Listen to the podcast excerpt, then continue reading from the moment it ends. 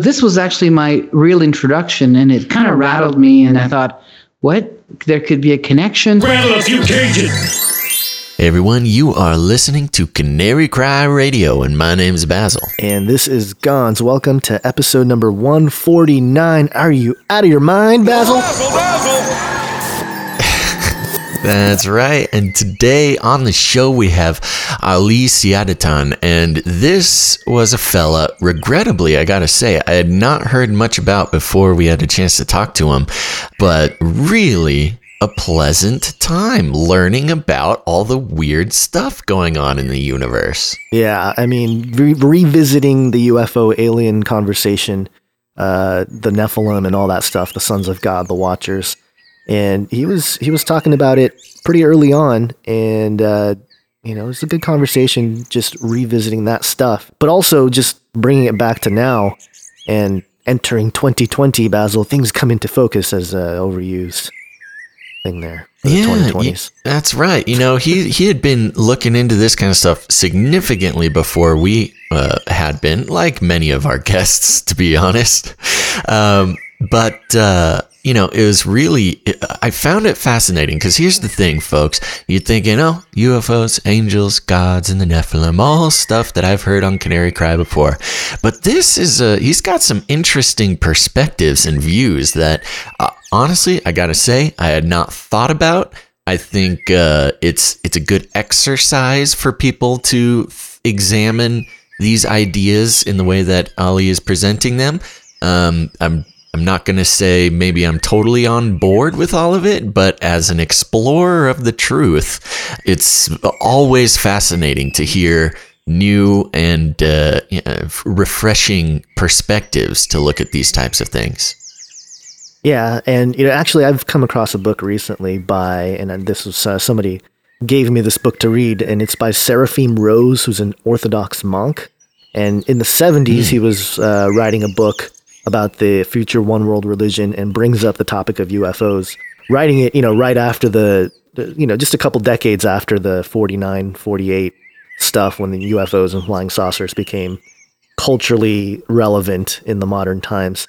And uh, so it's interesting because the more you dig, it's like, ah, there were people kind of looking at this from the biblical perspective and coming to the same conclusions that we are now. But uh, it's just one of those things where it's been kind of hidden and it's not really known. And anytime you bring it up, people tend to look at you sideways. And this is one that one of those topics that I think this is the topic that really helps uh, people understand the Bible even deeper. And I think it's one of those topics that for us at Canary Cry Radio, and I'm tying this into the community here because the community is pretty awesome right now. It's kicking off, Basil. There's like, Are you talking about canarycry.community, a real URL that works? yes, advertisement, Basil. Uh, I don't know why you go into that that prose when you go into the pitch mode. Well, I like how my I like how my my biggest selling point for canarycry.community is that it's a real working URL. yeah, well, unless you have to put in www. That's a huge dot- selling point. Yeah, that's true. But uh, yeah, so so there are people in there talking about how this topic particularly caused some some strife with family and people that were believers in the church and stuff like that. So Right. uh, just relating to that experience myself, and uh, I know many of you listening out there, it's just one of those topics. It's good to rehash, but good to also pick at people's brains who's been looking at this for a couple decades or a few decades now. So There you go.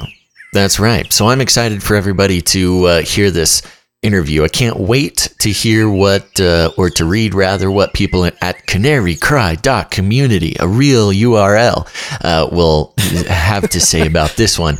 And just if you're wondering why I keep saying that, here's the thing, folks. We have Canary Cry Community on Facebook. It's a wonderful community on Facebook. Tw- over 2,300 people uh, are are cruising in there, uh, fellowshipping, dropping memes, sharing stories, getting into prayer requests, and just overall connecting with other Canarians like themselves and like you. But if you haven't heard already, which would be crazy, but I'm here to compel everyone to go to canarycry.community. This is a very robust uh, platform that we have employed to creating another space on the internet outside of Facebook, away from the lizard people and the Big Brother uh, surveillance, uh, to to commune, to fellowship, to joke with, to pray for other Canarians just like you who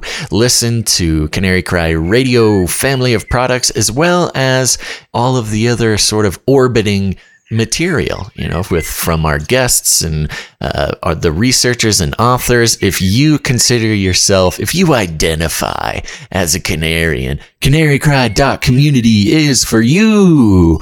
And uh, one of my favorite things, actually, I don't. I, we have. We're having a discussion, Gonz. I I made a promise that every hundred people that uh, join community, I would give away some Yeah. secret stats about Right. you uh, Yes. and your participation in Yeah. the community because you know this this is a big brother free zone, but in this case, you know nobody sells uh, information, collects data from your browsing history or whatever, but in the spirit of trying to draw people to the community, I've promised to just freely give away Gonza's sensitive information because as an admin of Canary community, I have the power to do that. And Gonz, here's what I'll say. I'll I'll give you this. You have recently hit a very fun new uh, I don't know, a, a, a, a user level or, or some sort of record. Status, You- rank. Yes. I'll say this, Gonz. You are A, the number one liked poster in Canary Cry community. My fist is in the air. Just receiving today your 500th heart on your posts. So, congratulations, Gonz. Thank you.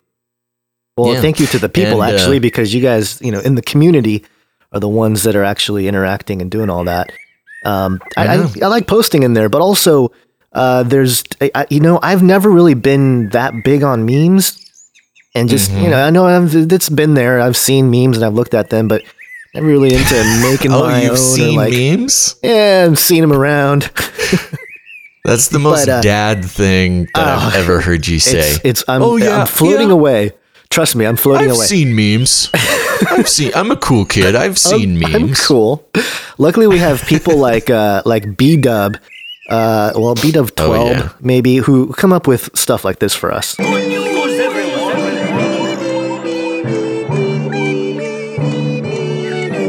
The meme That's right. jingle. That's right. That's our meme jingle. I love it. And there is a dank memes topic in uh, the Canary Cry community that is just constantly a, wonder, a wonderful uh, source of memes connected to the type of stuff that we talk about here. So I recommend everybody go now. Every 100 people, uh, you know, every 100 mark, I will be giving away more stats of uh, Gonz's uh, uh, participation in the community because I have that power now. Yeah. Speaking Okay. of uh, speaking of dad jokes, Steven in the in the memes thread says uh, or had it posted a meme. So I was like, I'm the son of God, and they were like, No way, and I was like, Yahweh. Yeah. Good one. It's very good. Yeah. Okay. Now let's move on. And it's just to remind everybody, hey, we are we are so cool now that you can find Canary Cry Radio and Canary Cry News Talk on Spotify. That's right. Spotify is trying to take over the whole uh, podcasting industry and we said, yes, if people use you to listen to podcasts, we will be there. And so if you have a Spotify account or you want to get one for free, you can go and listen to Canary Cry Radio on Spotify along with all your pop music. Right. Your your SoundCloud rappers music. Yes, all the SoundCloud rappers are on Spotify. So that means Nice. we're cool, Gonz. Are there Spotify the rappers? folks. People just exclusively Spotify rappers that have uh, that Spotify Yeah. logo on their tattooed on their face or something.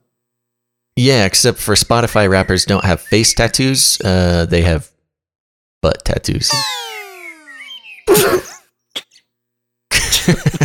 Real mature. Okay, moving on. Real mature. Moving on, folks. Okay, here we go. Um, if you want to support Canary Cry Radio or any of the work we do, here's the thing, folks. You can go to patreon.com slash CCR. And, uh, you know, I've been making a big deal about it, and I'm still going to make a big deal about it. Because here's the thing we are, uh, the podcasting industry is getting taken over by you know the former sort of Hollywood people. Every actor, every filmmaker, every author, every person, you know, eh, celebrities are getting podcasts. Why? Because they know they can make some money on advertising. That's how they're used to making their living.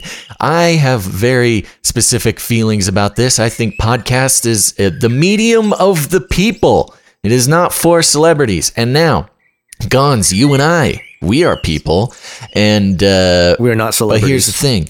We've we're not celebrities, although some people so graciously call us that, but we definitely are not. And we don't believe in selling your attention. Uh, we, we feel very grateful for how much attention people give us on the show, people listening, people interacting with us, and to sell that to a big advertiser so they can add your file, your data into their media assassination banks so they can get you to buy more Swiffer wet jets just doesn't feel right. But that being said, when you kind of have to deal with as much uh, uh, internet products and hosting and bandwidth and all the stuff that we have to do, costs really pile up. And it is up to you guys, the listeners, if you find value in this show or any of the shows that we do, it is your responsibility to uh, help us keep it going. You know, a lot of a lot of podcasters, and it's very good. People like us, you know, they make a big deal about how they pay for the whole thing out of their own pockets. But I don't think any of us here w- want to keep it that way. you know, you can. Here's the thing: you listen to a show that doesn't ask for donations and they play advertisements at you. That is not a free show. That you become the product when you're getting advertised to. And we don't believe in turning you guys into products. So, that being said, if you find value, if you're entertained, educated, edified, anything like that, if you've gotten any value, maybe you've listened to one episode, maybe you've listened to a hundred episodes, no matter what it is, head over to patreon.com slash canary cry radio and sign up to support the show. It's really important.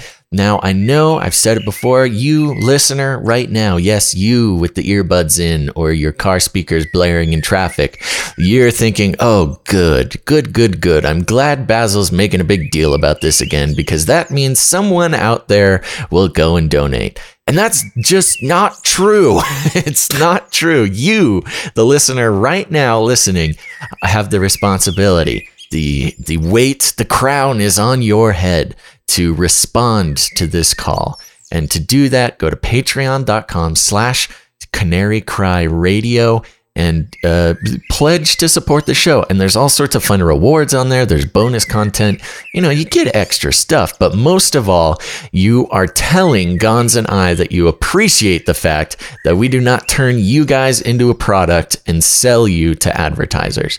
That's the pitch. That's the plan. Uh, so please, once again, head over to Canary Cry Radio. Nope, don't do that. Go to patreon.com slash Canary Cry Radio.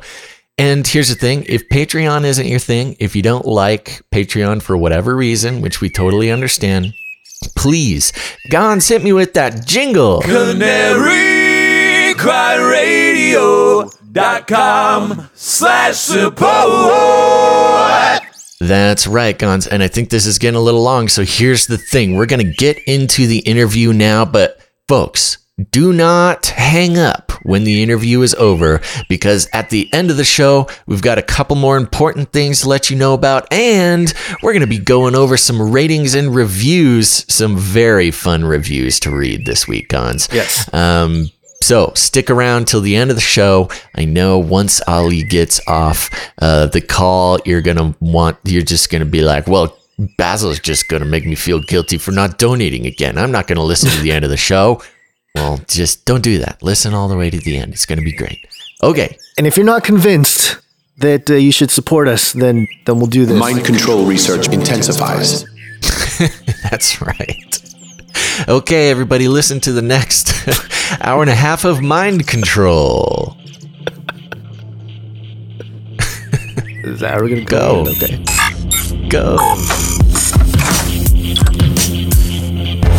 Parable of Jesus that I count as foundational for Satan and evil is the one where Jesus says the kingdom of heaven is like a man who owned a field and sowed good seed in it, had his servants go sow good seed in it, and then by night an enemy came and sowed weeds in the field and then went away. The chariots of God are myriads, thousands upon thousands. The Lord is among them as in Sinai, in holiness. Psalm 68, 17. It would appear that the strategy of Satan was to introduce this as a means of corrupting the human line to preclude God's plan of redemption through the Messiah, which had to be a kinsman of Adam. One of the strange things to me is that there's been very little connection between our idea of angels and UFOs. And yet the idea is that both are some kind of reality that comes from a higher world above Earth. And wherever that other world is, we don't know. And the possibility is that uh, both groups influence human development uh, and are guiding human development and perhaps are even acting in a godlike way in controlling uh, human culture, but there's never, by and large, in modern thinking, there's been almost no attempt to connect the two. Well, the Nephilim in the book of Genesis, of course, are the hybrid offspring of these strange interludes between the fallen angels and the daughters of, of man, of, of Adam. And so they're hybrids. And uh, they are uh, very prominent in uh, the early chapters of Genesis, but they're also, the scripture says, occurred after that to some extent. This is Canary Cry Radio.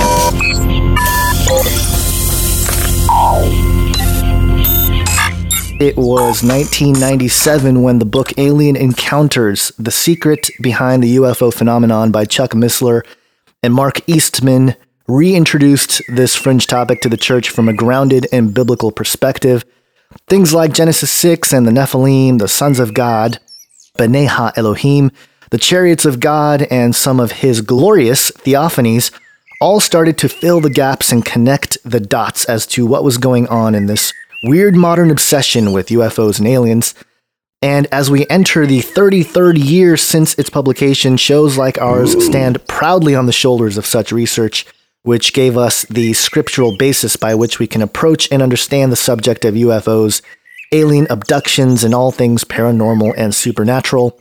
And while Dr. Missler is at home with the Lord today, at least from our vantage point in space time, there were many who documented Dr. Missler talking about these issues, and while one of our biggest failures here on Canary Cry Radio was not ever being able to conduct an interview with Dr. Missler before he went home, one guest on this episode certainly did.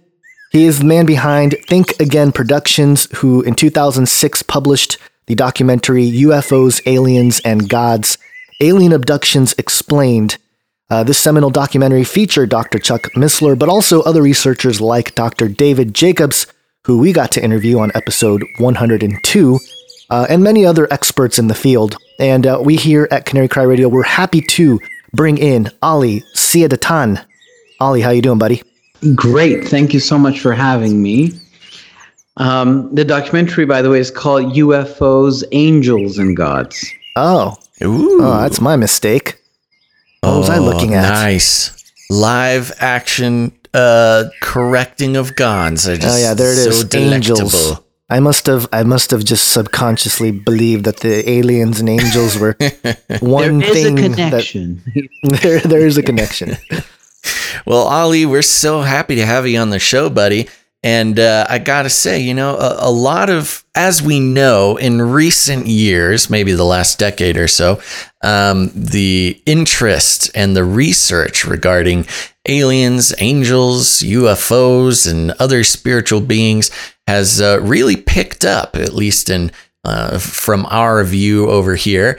And it seems to be rich, reaching some kind of tipping point. I mean, I can talk to to regular normies at church now, and many of them uh, you know, entertain this sort of idea, but you uh, certainly got started uh, uh, at least a, a, few years before Gonz and I. So I suppose we owe you a thank you.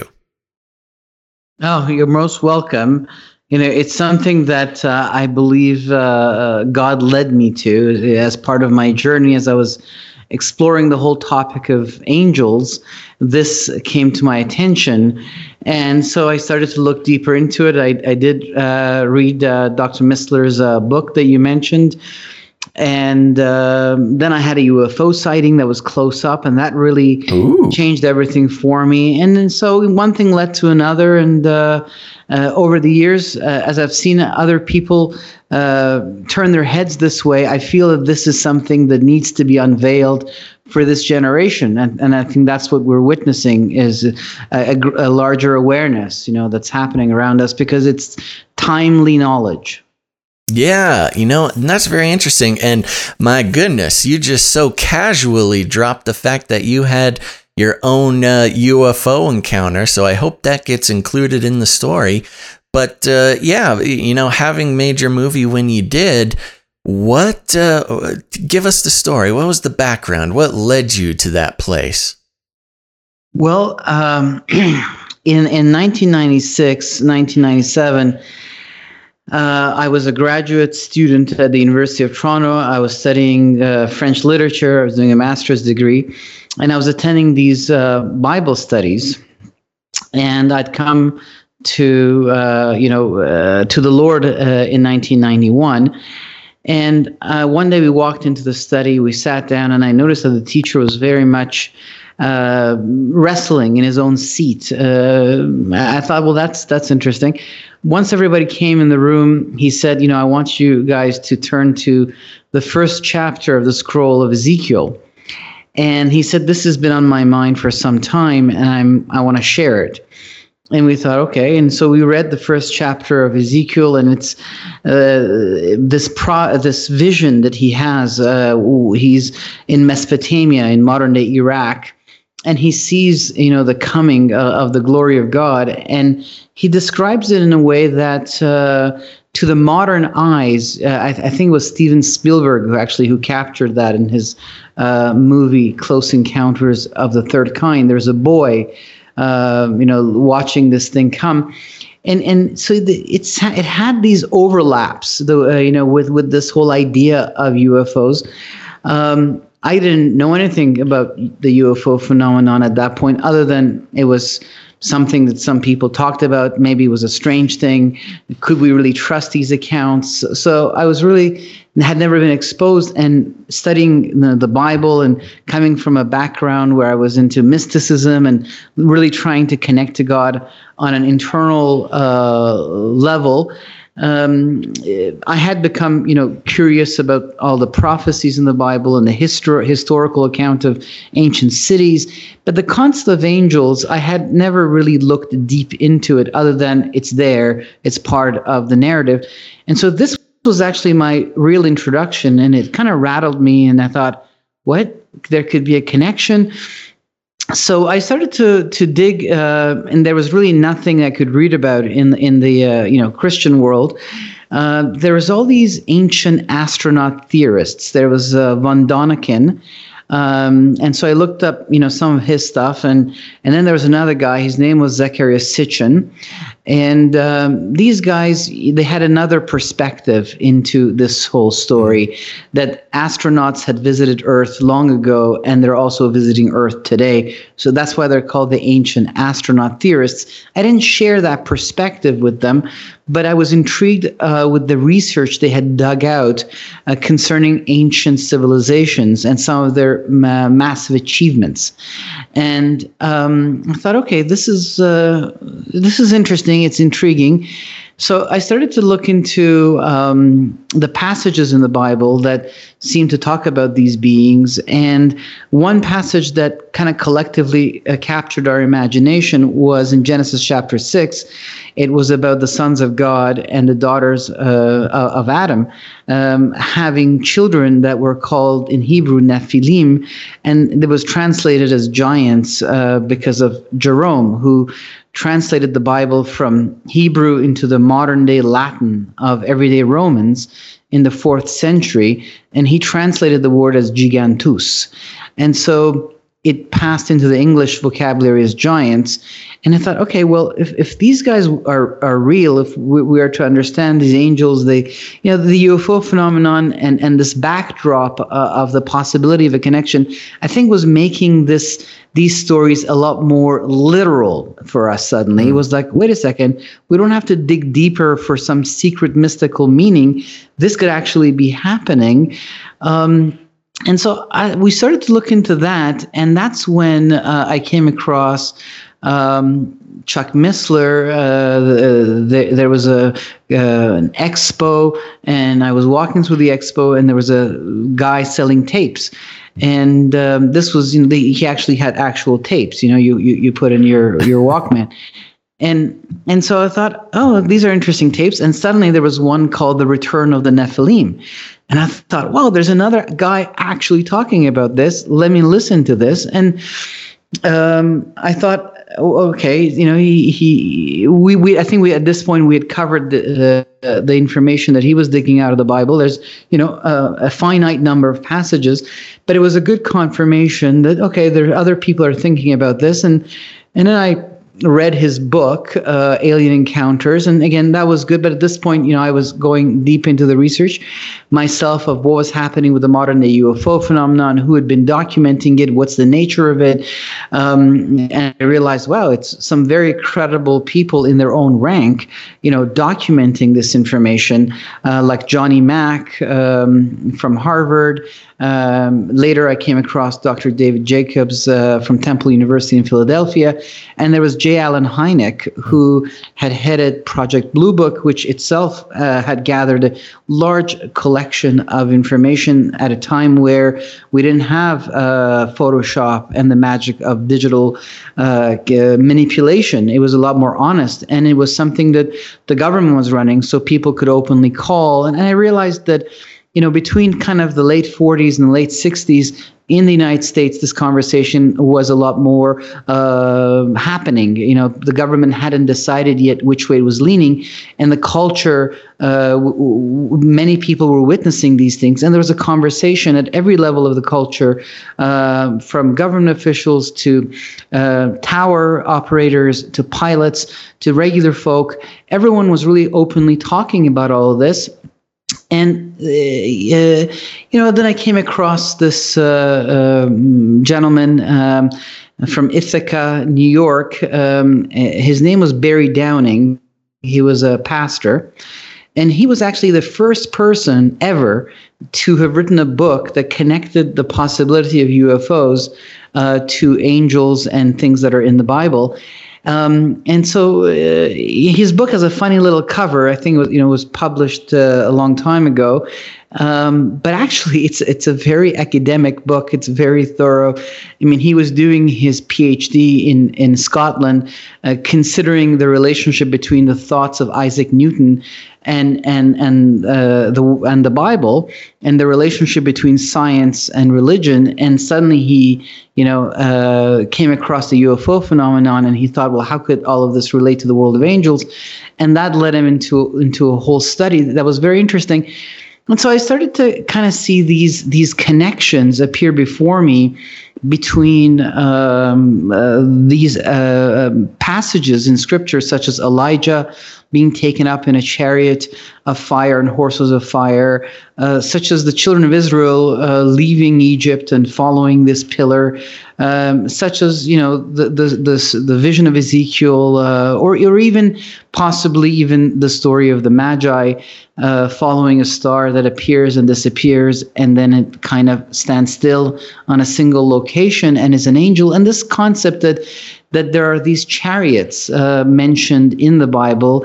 It, it, says in in the uh, scroll of the prophet Isaiah in the 66th chapter, I think it's verse 15, which is uh, the last chapter of the book. It talks about how God will return with his uh, chariots. And I thought, well, God will return with his chariots. Um, what does this mean? And, and, the Hebrew word, there are two Hebrew words, rekab and merkeba. And, and rekab kind of, they both kind of mean vehicle. The, the reason they were translated as chariot is because uh, until recently there was no other vehicle, uh, so it was redundant. Why why put anything else? And and suddenly the idea that this could be taken literally that. Uh, we are invited to understand that this that the scriptures record the true nature of reality, that they talk about real people in, in uh, living in real cities, and that archaeologists, you know, are, were able to dig up some of the ancient cities, well, most of the ancient cities of, of, of the book of Genesis, and so then, what about these passages that talked about these beings coming and going and this whole phenomenon that we were seeing?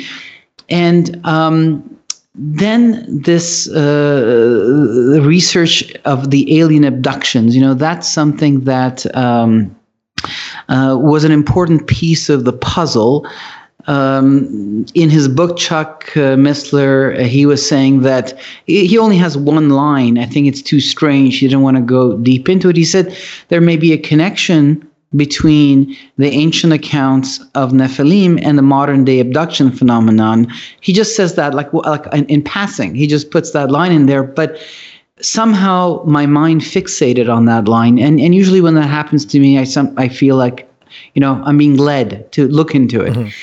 So I, I, I went and looked into that and, and discovered that Dr. Jacobs was ri- writing about this stuff. So I I, I, you know, I bought his book, and and I just so happened that weekend I was doing a retreat in the middle of the woods where I was in a cabin by myself, and I took that book with me. It was not the right book to take with you if you're going to go and sleep in the middle of the woods in a cabin. I tell you that. Uh, so, but you know, I'm like, okay, I don't know what this guy has to say. So I'm reading this book, and it, and you know, halfway through it, I'm I'm realizing it's dawning on me that this is real. This guy is actually documenting something very real that people all around the world are being abducted and and they're all you know experiencing the same thing which we documented in the documentary and we can talk about it in a moment. But the, essentially you know these alien human hybrids are being created and yes that does sound a lot like the story of the giants of the ancient world the hebrews the greeks the assyrians. I mean everyone was talking about these demigods the indians the chinese. I mean everyone talks about them. Um, and so, um, you, you, you, know, I was once in Persepolis, which is the capital, uh, one of the capitals of the ancient Persian Empire, and I was there uh, with my dad, who was alive at that time, and and he said, you know, he was he was an architect. He said. These pillars would be difficult even today to set up. I wonder how these guys did it, you know, 2,500 years ago. And there was a villager uh, it was it was a holiday and he had brought his family to the ruins. And i turned around to him you know kind of mockingly i think. And i said to him um, sir how do you think this stuff was put together? And he suddenly straightened his back took my question very seriously and he said well according to ancient cuneiform tablets there were champions living among them. And these champions were giants. And they gave them the insight of how to do this and I thought, wow, mm. even, you know, he, this guy's even talking about it. So, so this there was a connection, and it was very interesting. Um, and then um, one day, um, uh, I came to again see this teacher that I was studying the Bible with, um, and. Uh, he uh, he said to me as I was walking up the stairs, he was standing right on top of the stairs, and he said to me, "You know, um, I know where the throne of Satan is." And this was kind of this this epiphany you know all of these passages were just coming to light suddenly one after the other uh, about angels and the sons of god and and their offsprings. And now this was another discovery. And i said to him well where is it? He said well it's in the city of pergamum. It says that right here in the second chapter of the book of revelation. And it does. It's a letter that the lord himself writes to you know uh, uh, christ wrote seven letters to seven christian congregations in asia minor modern day turkey. And this was one of them to, to the church of pergamum And um, I thought, okay, well, it says that Satan's throne is there. It says that twice in that letter. And uh, so I thought, okay, I'm going to go look for this. Uh, and so I had, you know, this was before the internet, right? So you couldn't just like Google things. And, you know, actually, right. there was no Google. There was Yahoo that we were using. And people, you know, I had access to it because uh, as, as, a graduate student at the u- university, we had uh, fiber optic cable eventually installed. But in the city as a whole, internet was dial up and, and it was only for checking email, and really no one had it. So um, I went to the library and I put in uh, uh, Pergamum, you know, just see what I could find. And it took me to the muse- the um, Library of Archaeology in in, in the uh, in the museum that was attached to the university. So I went there, and I found this book, uh, and there was a notes of um, Carl Humann, who was the German engineer slash archaeologist, um, and he had dug up the city of Pergamum, ancient Pergamum, and in it he said, you know, if there was anything of literal importance, um, of, of architectural importance that the uh, that Christ may have been mentioning when he talked about the throne of Satan, it must have been the altar of Zeus. Mm-hmm. Um, and I, and I thought, wow, this guy's talking about it as well, and he's kind of making a connection with the altar of Zeus. And you know, I, I now have done a huge amount of research on that altar, and and it, it's going to be part of a, a, a book I'm going to be writing. So but at that time, I was really excited. I photocopied that page. I ran back and I said to him,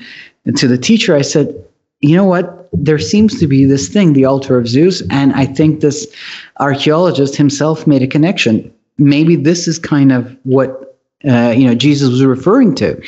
And, you know, you have to understand this altar is just fascinating. It was, it was dug up by Carl Humann. It was brought to Germany, to Berlin. Uh, they got a permission from the Ottoman Empire to bring it out, and they did. They put it on train and they brought it all the way to Berlin. And a group of people got together. I mean, this was a time in Germany where there was a massive, uh, you know, uh, seeking uh, uh after the ancient gods, uh, spiritualism, channeling. Uh, there was a whole spiritual turn among the German people that eventually mm. led to the rise of the Nazis and, and, and, and, and their leader, who was seen as the guy who would implement their spirituality. And so these people got together, they petitioned the government, and they say, you know, we want to build a new museum where we're going to display this altar fully um, uh, installed because they would just take pieces of these archaeological finds and put them up for display. But this altar, they said, no, we have to reconnect this thing. We have to put this up completely as we have found it. And eventually they, they got the permission. They built a museum and they put it there. And then, you know, Hitler's uh, architect, uh, Albert Speer, he went to that uh, museum. He saw the altar. He was uh, uh, bewitched by it. He loved it. And so he then created a, a large a version of it for Hitler that he installed in Nuremberg, where Hitler had his Nuremberg rallies, and from where he declared the Holocaust. Actually, he stood on that uh, uh, on this thing that Albert Speer had built for him, and, and from there he declared the Holocaust. Oh but wow! Zeppelin Tribune.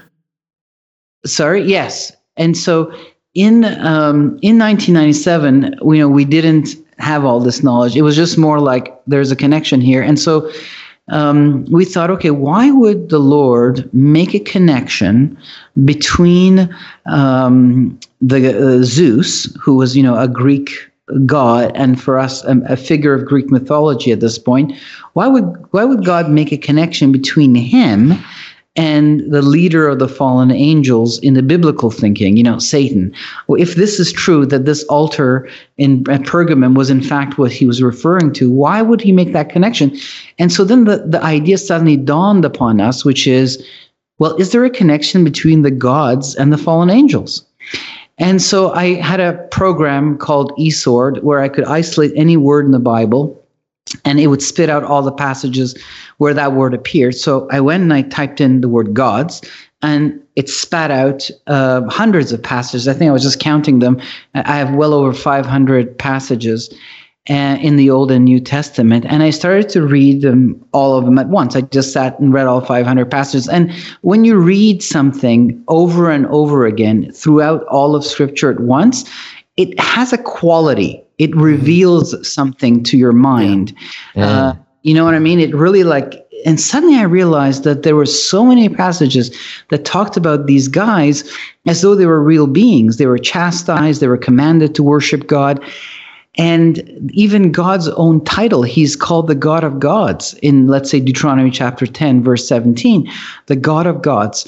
And so it's like, why would God be the head of mythological beings? So suddenly, all of these ancient, um, quote unquote, deities suddenly came to life. It, wait a second, the fallen angels that are behind the nations and um, the, all of the ancient astronaut theories that I was looking at with Zacharias Sitchin and von Daniken that were showing the amount of massive amount of knowledge that was being passed down from these uh, beings to these civilizations. Now suddenly, I, from a biblical point of view, I could agree that these beings that were behind the nations were real beings, and and that the Bible is identifying these quote unquote gods as the fallen angels. You know, the term fallen angels is a term of Christian culture. It doesn't exist anywhere in the biblical text, right? In the in the Bible, they are called the gods of the nations. They're also called the sons of God. These are kind of the two passages, the two names they have. And so, looking back at the relationship with the nations, um, I noticed, well, wait a second, we see in Daniel chapter 10, it talks about the prince of Persia and the prince of Greece. And then there is um, this conversation between Satan and Jesus, where Satan says, you know, that all the kingdoms of the earth have been given to him. He has dominion over all of them, and he will give them to whom he will. So, uh, the idea of the polytheistic religions and the gods that were behind the nations, you know, uh, providing uh, knowledge and information, uh, you know, Satan was kind of perhaps referring to this spiritual setup. And then there's also, uh, you know, other passages. But then I remembered something Chuck said. Um, Chuck used to point to the fact that in the book of Deuteronomy, in chapter 32, verse 8 and 9, um, uh, there is actually a mention of these guys, of the sons of God. It says that when God divided the nations and set their boundaries, he divided them according to the number of the sons of God. Uh, it says that in the Septuagint, which is the Greek translation of the Old Testament, very respected and widely used by Jews before the time of Christ and by the early church that was Greek speaking and and I thought, okay, um, I, I went and looked that up in the Septuagint, and it does say that that the nations, you know, had these sons of God behind them, and God had chosen Jacob as His own inheritance. And and Chuck didn't go deeper into it. For him, it was just another mention of the word sons of God. They appeared in the book of Genesis, they appeared in the book of Job, and they also appeared it seems in the book of Deuteronomy. That's that was the extent of his thinking of it. But for me, with this revelation that these guys behind the nations were actually real beings, now this passage it was like a cornerstone passage. It now everything fell into place. God had divided the world in this way. He had given the nations into the hands of these beings. He had chosen Jacob for himself. And the way that he spoke to Jacob and spoke through the prophets of Israel and set up a kingdom and set up laws and set up reality for them and set up a temple, these guys had done the same thing with the nations that over which they governed they too had revealed the codes of civilization. They too had revealed laws and paradigms that shaped reality. And they also had given even plans for arch. I mean, I, I got lots of architectural plans handed down by the gods. In fact, that's the source of ancient mathematics because you need a lot of math to build this stuff. And so the picture now was falling together these beings had been with us from the beginning. They always had these chariots, whatever they are, however they are. You know, we don't want to kind of turn them into 20th century science fiction and we don't want to spiritualize it to the point where there is nothing. But these beings they have these vehicles and uh, and they all do the good the bad they all do. And even god is amongst them it says uh, and returns with these things. Um, and so the lord may have left because it says you know the lord ascended into a cloud which is considered to be the glory the shekinah but in the book of uh, Daniel, it says that the Son of Man comes to the Ancient of Days riding a cloud. Now, what kind of a cloud does the Lord ascend into that is also bringing him to the presence of God? So even that may have been, you know, he was the son of David after all, and he was kind of. Eh, but if God is among the chariots, it says in the book of Isaiah, and he comes with the chariots, you know, for me, it wasn't really a problem because I don't put God in a box. Like, I'm not going to say what God can or cannot do. Um, you know, if you know, some people believe that God rode on the back of a donkey or was on a fisherman's boat uh, or even was at the end of Roman whips. Uh, you know, I mean, God has the freedom to to be all that He wants to be. It is His creation that is bound by laws and is and and is limited. And so god manifests himself in his in his creation and and, he and you know he may be here he may be on a fisherman's boat he may be among the chariots in the heavens.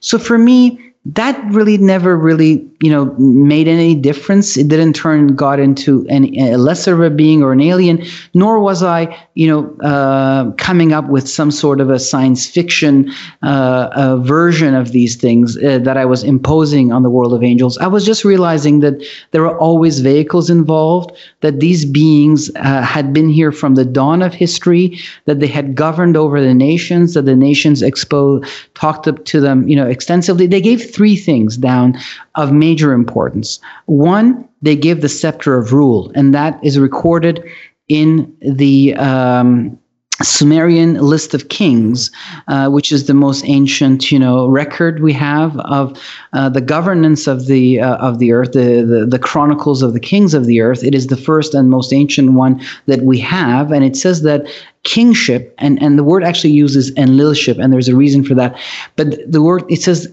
kingship was handed down from heaven to earth. You know, there was a city of Eridu before the flood. Um, Eridu was one of the great cities before the flood. And then there was the city of Kish after the flood, uh, to which kingship was handed down.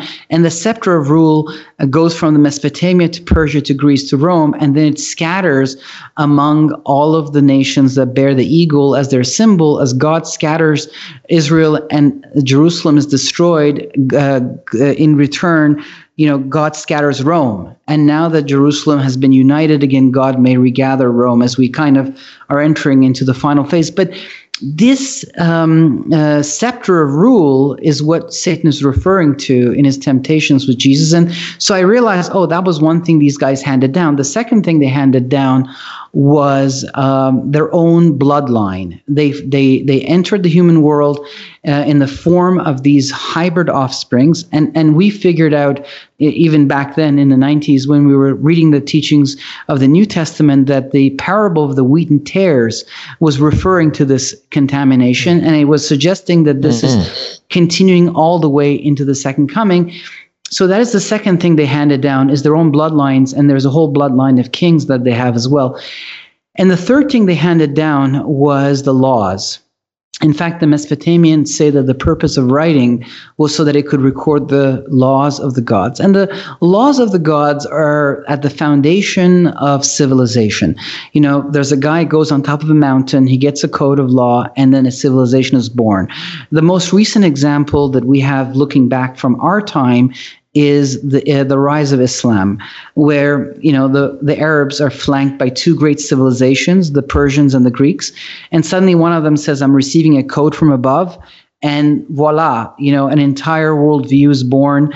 Uh, they have an understanding of reality, of God, of the afterlife, of how they should live, and and then they're energized. And within a hundred years, they conquer both the Persian and Greek empire. So, this is the most you know closest example of this phenomenon but as i say in the opening lines of the documentary all uh, civilizations attribute their genesis to the gods and so mm. this the whole thing started to become real for us that there was you know, there was um, these beings uh, uh, that are called the sons of God or the gods of the nations.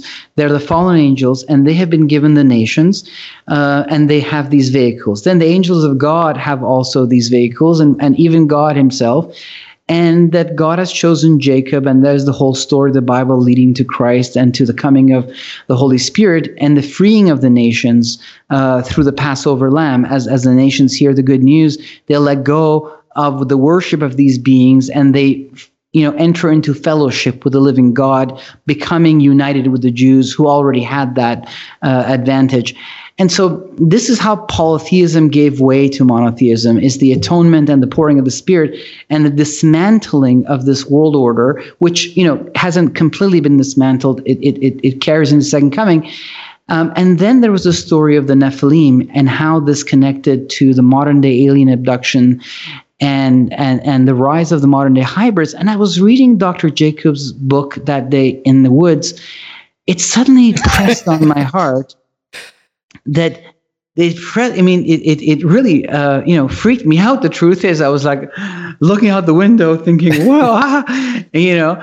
Um, but after uh, uh, I mean, up there in the woods in that weekend, I, I said to myself, people really need to know about this. I mean, maybe the Antichrist is going to be the seed of the serpent, and this is literal. He's a, there's actually a guy coming out, out of all of this.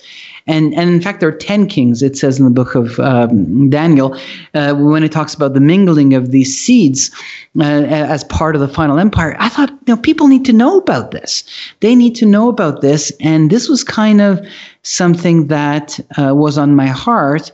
And then I, um, uh, Christmas was coming, and this is kind of, you know, the year 2000, the Christmas of 2000. And I had this urge. It was, I couldn't push it. It was just like an echo beating against my heart, uh, like a drum beat that um, I needed to go to Iran. My dad was alive, and I, and I should tell him that according to the scroll, of the prophet Ezekiel, there may be a war between Iran and Israel at some point in the future. And should he, you know, witness this war, even though he can't do anything about it, he should not agree with it in his heart, because God, you know, speaks about this conflict. You know, t- taken literally, that's that's what the passage seems to to to indicate. And so I got on a plane and I went to Iran, and um, he said, "Okay, what is it that you want to see me about?" And I told him well, this is what it is. And I and I had a Persian copy of, of the Old Testament. I opened it up for him. He read it, and his wife was with him. And they, you know, they're very polite about it. They listened to it, and they kind of said, "Well, thank you so much for bringing that to our attention. We'll keep that in mind." And I thought, well, that was anticlimactic. I thought something big was going to happen here. Right. So, uh, you know, I went to bed, and then the, the next morning I woke up, and suddenly I heard them screaming for me, "Come out, come out!" And I, I ran out. It was kind of like you know, in the middle of the day. I, you know, was jet lag. I was sleeping, um, and I went out and I said, "What's what's going on?" They said, "Look," and uh, it was on television. These Russian generals had come to Iran to sign a military accord Ah. that said if Iran is in war, uh, then Russia will support it. And this was this was the very very very very beginnings of uh, you know the building of the nuclear project, and Iran was kind of getting concessions from Russia in return of giving them the the contract to build a nuclear reactor in Iran, and so um, and and this and I had mentioned that Russia may be involved in this war with Iran, and so he I mean this was my understanding of this passage then, and and he, they said you know this is true then. This this could actually happen. I mean Israel is there. Iran the Islamic government is at you know at, at war with them and around Russia. So so my dad said are you telling me this book tells the future before it happens. I said, well, I, th- I think it does. And he said, well, I want to know more about it because this is good for business. If I can know what's happening, if I know what's happening. That's a pragmatic guy. um, yeah, he, you know, he he wasn't, you know, he wasn't a believer at this at this moment in time. So, but I was excited that they just wanted to hear. So I said, "Great, you know, I'm here for two weeks," and and so I sat down, starting with the book of Genesis. I told them the entire story of the Bible, including the angels, including the possibility of UFOs, including the Nephilim, the messianic prophecies, the the, the, the prophecies concerning the, the the empires of the world, Israel, you know everything. And then we got into the gospel of john and by the time we got to the 22nd chapter both him and his wife got baptized. It was a wonderful thing. And then they said you know why don't we go south to shiraz where you know um, his, his family is from. Um, and and see the rest of the family uh, as part of this trip. And i said okay let's do that. So we got in the car and we were driving past midnight and we were driving to our first stop which was a town in between. It's an 11 hour drive in the desert and it's kind of like an arizona type desert. It's rocky. It's not like sand dunes. And once you're kind of outside of the big capital there are no street lights. It's just the oncoming traffic, um, the lights of the stars, the moon, and and that's it. And we were driving very late into the night hour because the highways are dangerous. People speed. I mean, Iran has the highest rate of uh, speeding deaths, and so uh, you know it's, it's just safer to drive late at night. So it's, it's empty. And so we were driving to our first pit stop where we were going to sleep, which was Isfahan. It's a it's a city of a few million people. And I had my back to the passenger door of the car. Um, my dad's wife was driving, and my dad was sitting in between the two back seats. It was an SUV. And um, I was, you know, we were now deep into the discussion of scripture, and I was just excited. And I was just telling him everything that was going through my mind. And so I was really, you know, talking. And suddenly his, his uh, wife pointed out the window behind my head and she said, uh, she was just making these weird noises, pointing out the window. And I was so into what I was saying, I didn't really uh, pay attention. And then my dad looked at her and said, What's wrong, Nima? And he then looked to where she was pointing and he started to make the same noises. Now they're both pointing out the window behind my head, going, ah, and, and I was sitting, yeah, I was sitting in the front seat with my back to the passenger door, facing them, talking. And so I kind of straightened myself up and I sat in my seat and I looked out the window. And, you know, a few hundred feet ahead and above, I could see this giant. I mean, this thing was like a, a massive building. Like it was, it was building, it was on the ground, it would be a very large three to four story building. It was huge. It was round, and I could see structure, I could see division, and I could see uh, a green glow. And I could, we were close enough that I could see it had a lot of green lights around it, and that's why it was glowing green.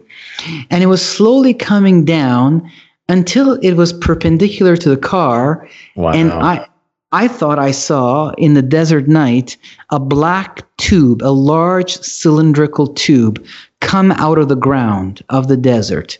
This thing rose up and this thing w- went right on top of it, and then it went into the earth. It was coming straight down like an angle of descent.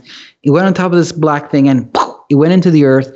And if it wasn't so close, you could have not seen this black tube. It had the same color as the desert night. It was only because we were so close that I could see it. And at that point, my the second it disappeared, my dad's wife, I mean, we were all in, in a state of shock, kind of, you know, processing it in our own way.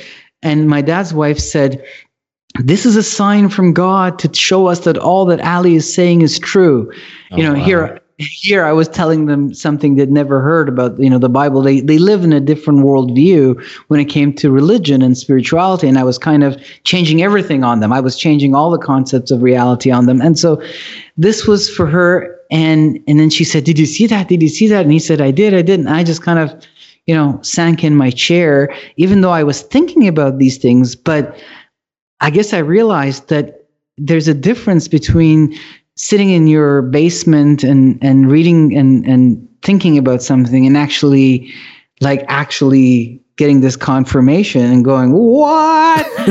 And and so you know just kind of sank quietly in my seat thinking what just happened?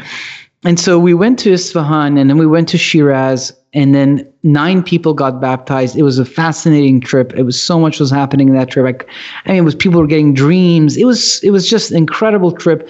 And so this this leaning leading that God had put in my heart to go and in that Christmas there, I think you know I realized with hindsight, yeah, this was from God. So when I came back, I had this new motivation to really dig deeper into this and I, I realized, wow, now I see why people don't talk about it. You do feel like the fear of ridicule, like people are going to make fun of you. There's a kind of a pressure.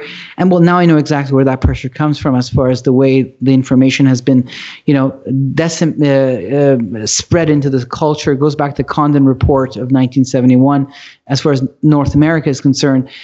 But regardless, um, I started to look into these websites. There was one called the UFO Reporting Center, where people could now uh, type in what they were seeing, and I was reading all of these accounts of people um, seeing things, and it was cataloged by time, by date, by shape, and now I could believe it. I was like, I'm one of these guys. I, in fact, wrote a report myself because it was therapeutic, mm. to be honest. I was like, I can hear somebody here can actually, you know, here's a community of people that and so I suddenly all the research now fell into place. Everything about the gods, about the sons of the gods, about the chariots, about the prophecies, and about how could it could all come to a head, um, it, you know, ahead of us because I have to tell you that when you're in the center of such a tempest, uh, where over the course of three years you have so much information pouring into your consciousness, with hindsight, I'm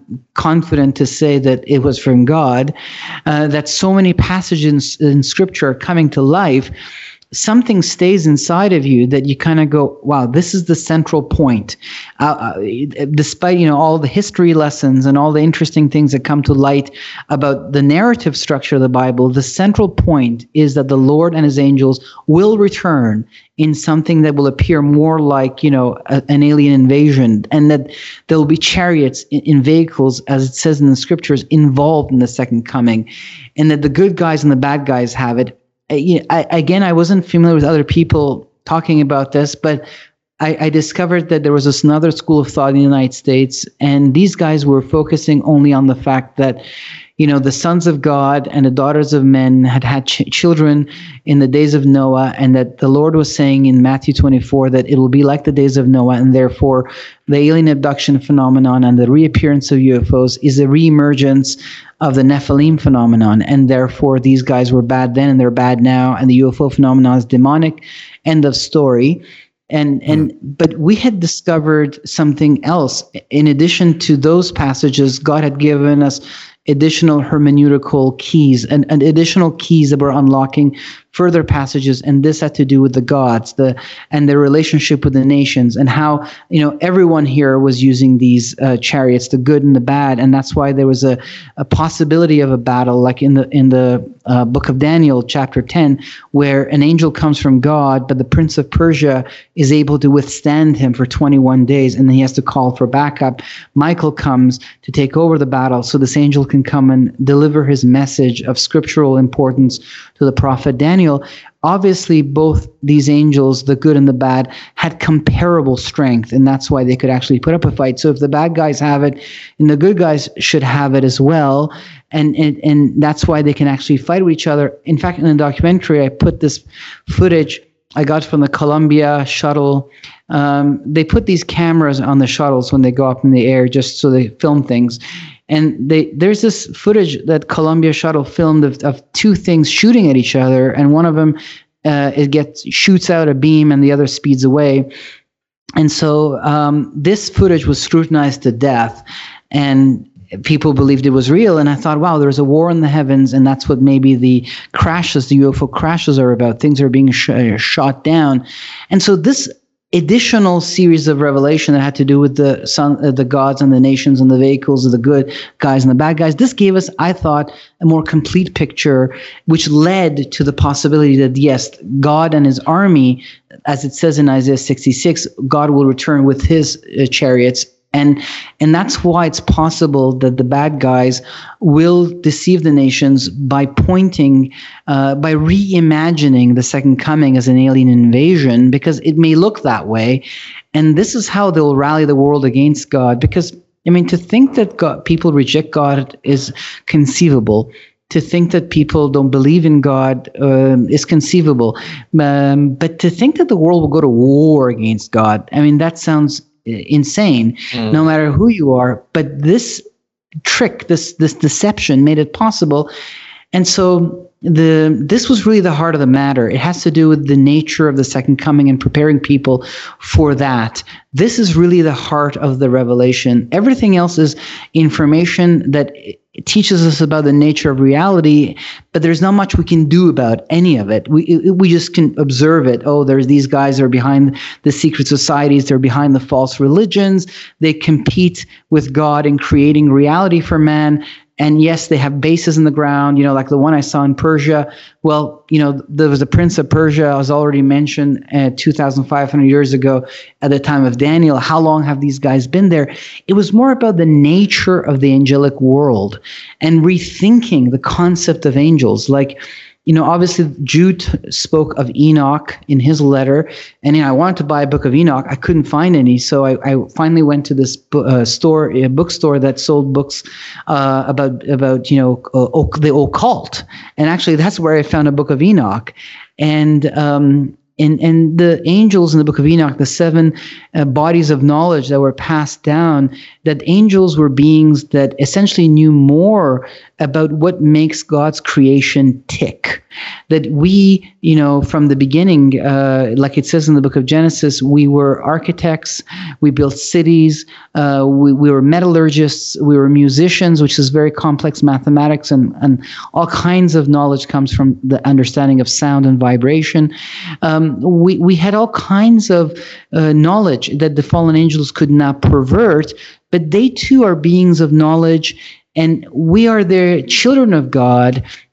We were made in the image of God, and the nature of reality um, in in in the creation, in the heavens, in the universe, and, and, and is a lot more um, involves process and sequence. And I mean, what is technology if not uh, just God's creation organized according to uh, a set of knowledge? Mm. Like if if God sends angels to destroy Sodom and Gomorrah do they have to really just do it by blinking their eyes or imagining it in their heads? Or must god supernaturally you know just think that you know big stones fall on their heads?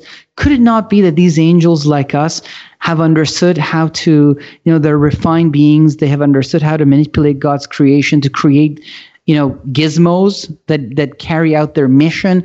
Like you know, we don't want to turn it into sci-fi because we don't want to get ahead of ourselves. We don't, we don't want to imagine the world of angels because we don't understand it. But there was enough here in the scriptural text and in what was being recorded uh, by eyewitnesses and in what was being recorded by ancient writings for me to start to reimagine the world of angels the protestant church had inherited a very heavy dose of spiritualized thinking from the greeks and from the middle ages that perhaps we're not in agreement with the Hebraic view of Scripture, in which the Messiah is resurrected in the physical body, and he says, "You know, don't you see that I'm not a ghost? Give me some food to eat. Touch my wounds.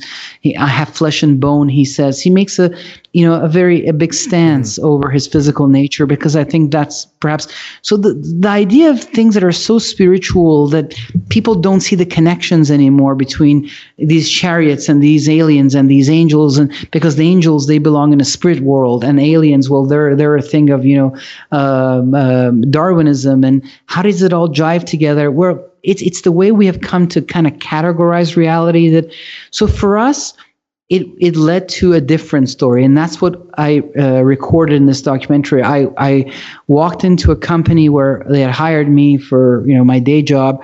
And um, uh, at the end of this session this guy came up to me and this this this this company made movies. And this guy came up to me and, and he was irish. And he had gone to jerusalem for six months. And uh, it had really you know reignited his faith and we were talking about the Bible and about the second coming and about uh, things. And suddenly, out of the blue, he says to me, "Well, you know, uh, there are these aliens, uh, UFOs that people see all the time. Maybe, maybe they're going to be our saviors." And I said to him, no, no, it's, it's the other way around. The, actually, the Savior is on his way. These guys are getting ready to create a massive deception where they will present themselves as the Saviors and villainize uh, the coming Lord. This, it's actually other way, you know, the opposite of what you're saying. Yeah. And, and I said to him, I need, need to tell you this. And so we sat down for a few hours and we talked. And then he said at the end, if you ever want to make a documentary about this, I'm in. And so at the end of it, uh, the next week when I saw saw him, I said, you know, Ken, you know, let's do this. I, will I'll make I want to make a documentary, and so that's how the whole thing started. Was this research, this revelation, my own sighting in the deserts of Iran, and then we we made it, and then uh, it just went viral. We put it up on Google Video, and it just it became one of the most popular things uh, in, in in all of Google Video. Yeah, this is before wow. before YouTube was really uh, gobbling up all the videos. So that's that's crazy. Yeah, YouTube.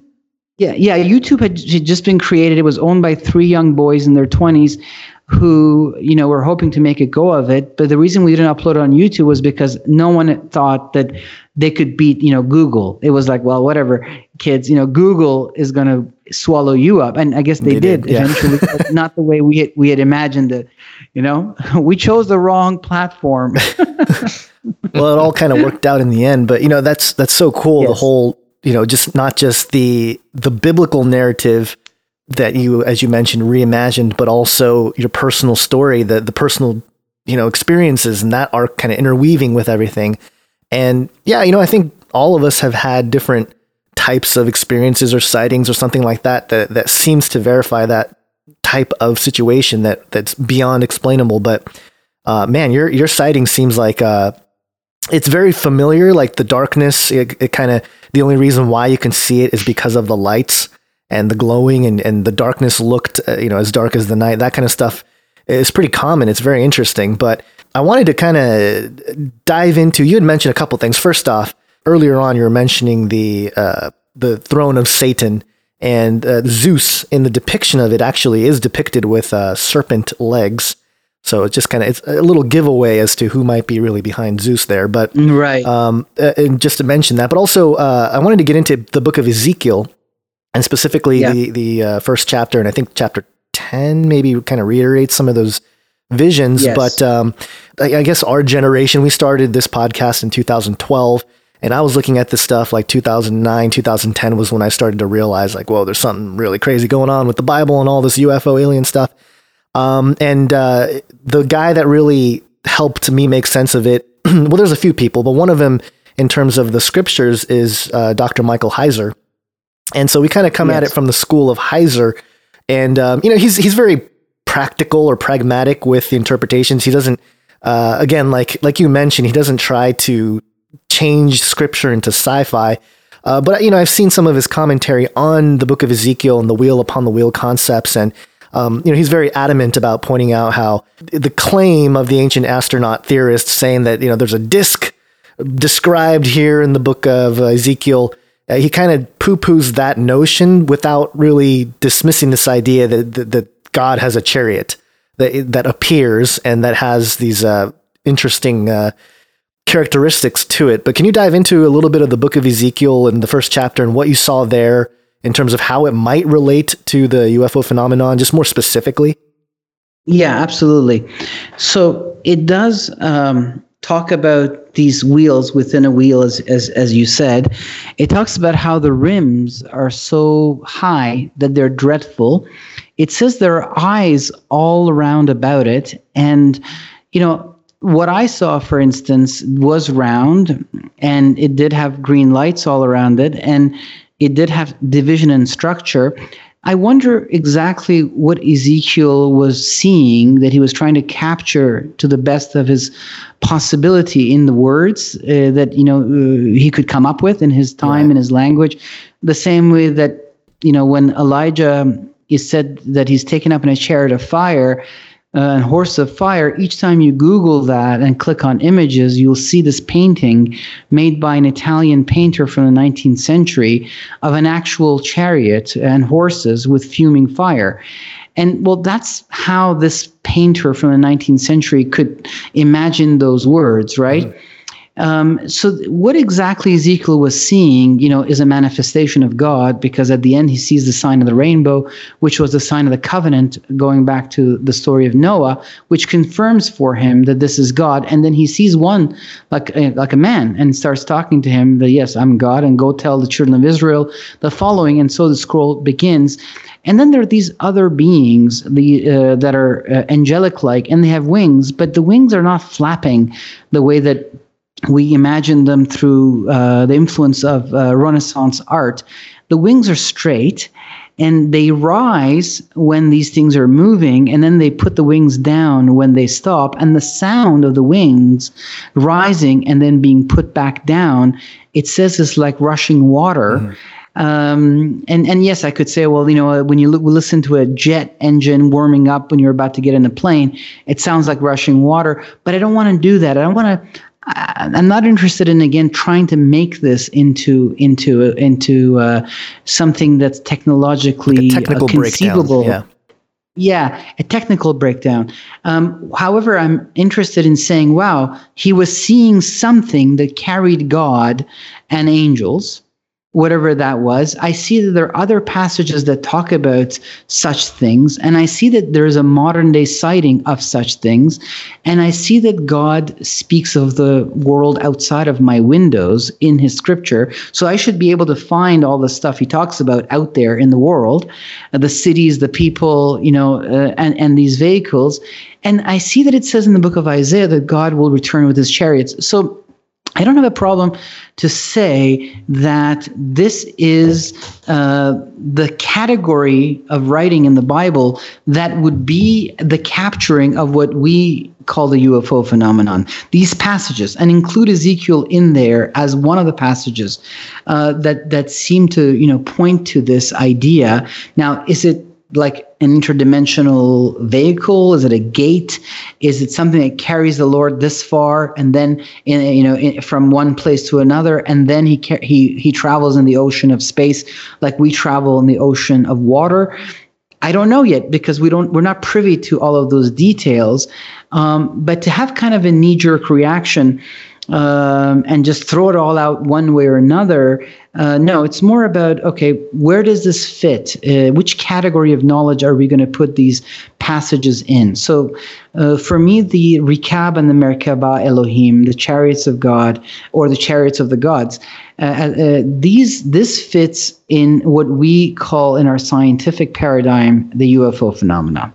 Mm. Then we have the study of the sons of God, the Bene Elohim and this fits with the study of you know the gods of the ancient world and their mythologies. Uh, that's how people see them as myths but they were not myths. All not they had a reality at the kernel uh, as a truth at the kernel. And then myth was created about them but the bible is here to remove the veil and point to the true nature of these beings and who they really were and, and then there's the giants and the hybrids. And and these guys existed back then and exist today. So there's the chariots the vehicles the, the these beings the angels and then there is the hybrid offsprings.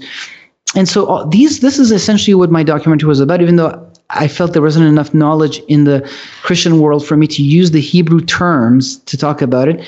Um, so Dr. Heiser, he, he, when he came, I was very excited because finally there was another person who was talking about the sons of God being behind the nations, and he was talking about. Um, uh, Deuteronomy 32, verse 8 and 9, and and being such a, a, scholar of such high caliber and having all this knowledge that his education has afforded him, it was so lovely to to look at his research, and it, got, it gave me a lot of confidence. I thought, okay, you know, here's another person talking about it.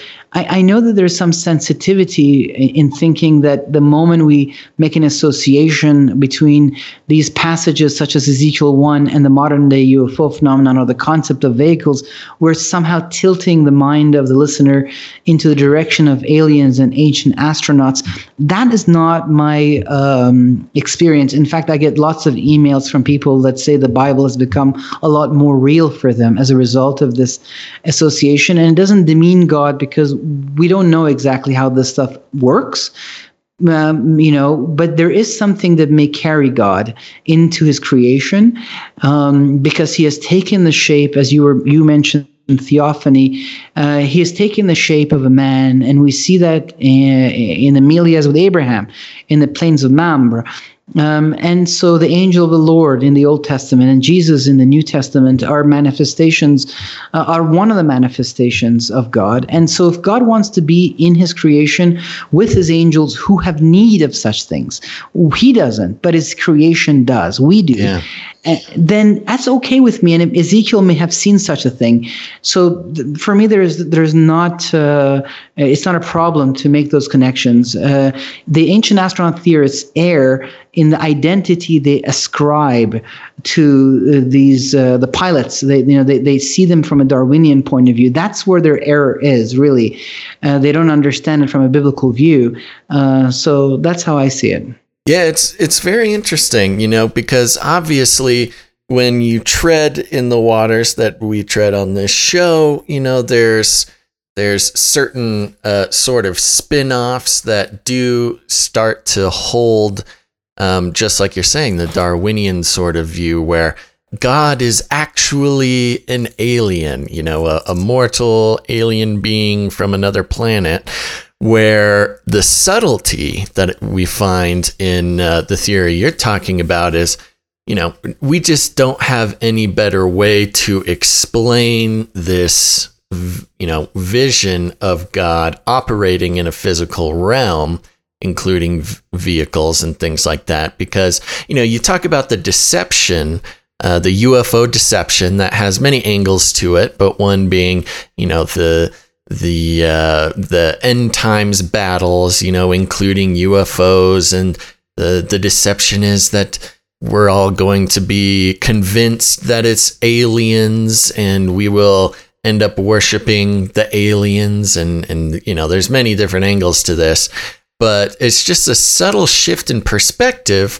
Uh, talking about you know what we know about the divine council through uh, Mike Heiser and other people doing great uh, uh, research and theorizing on that end that it may very well look like a UFO invasion, but that's just because we don't have another um, way to understand what we would be seeing as far as UFOs coming down. You know, we've been led, we've been we've been fed that uh, that th- those visions and ideas and concepts through media for so long that to think of it any other way seems sort of silly. Well, yeah, I think you put your finger on it. That even the idea of saying that these passages in Scripture, you know, are echoing uh, what we call the UFO phenomenon, and there's these, you know, vehicles involved. That that in itself is a Post-it note. It's in a way the final Post-it note before we actually see it for what it really is it's we shouldn't you know get attached to our Post-it notes. They know this way that the paintings of the renaissance may have formed our thinking or the hyper spiritualization of the gnostics and and some of the medieval tradition of western christianity may have congealed our thinking in the ether. We don't want to now yet create another paradigm that locks our thinking we are essentially proposing yet one more Post-it note that us 20th century kids we would have to call spaceships because that's the word we have for it but yet it's not that either. It's just to say there's something real outside of your window and the bible happens to talk about it and so the bible unlocks these uh, the reality of the ufo phenomenon it acts like a lock and key the the actual evidence of it sheds light on these passages including ezekiel i think and then the bible provides the meaning of how we are to understand these things. Mm. That's where we are in our thinking. We can't really go any further than that until it is unveiled before us, until we are welcomed into this new kingdom and we see now clearly and fully. And then we'll be able to go, wow, this is how this thing works. And and and yes, I think that uh, God is not done with the physical creation. I think that the idea of seeing the physical creation as something minor and foolish is not in harmony with the God who created it, who blessed it at every turn and this in the phases of creation, the days of creation, and uh, and who continues to operate in it and who was resurrected in it. I think that um, the the idea of the um, uh, poo-pooing of the physical creation in Western Christianity comes starts with the Gnostics who Yeah. saw you know and then in the middle ages what we see is that there's a division among christians. One group says oh let's study the physical creation of god. It's it's god's creation. Let's catalog it. Let's study it. Another group of christians says no no no no no. We should only focus on the soul and and on the interior world. What do we have to do with the physical creation? We know everything we need to know about it. It's our salvation and the and the and the life of our soul that matters mm-hmm. And this division um, ends up taking those who started to study the physical world eventually became scientists. And those who went deeper into the study of the soul continued to carry you know the christian light and into the seminaries and into both catholicism and then the protestant reformation and into the colonies in the americas here.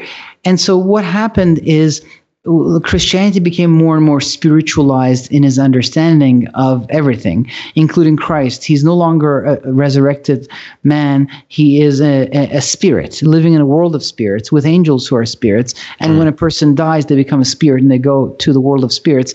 So the whole thing just went on to hyperdrive and suddenly you come and say well there's vehicles involved in the world of angels and even god is amongst them and it's like what are you saying so there, we have right. to then you know backtrack right yeah. and say well wait we kind of went left and we went right and even the concept of the universe is a problem because in the Bible we have the Shamaim in the Old Testament and Ouranos in the New Testament, which means universe.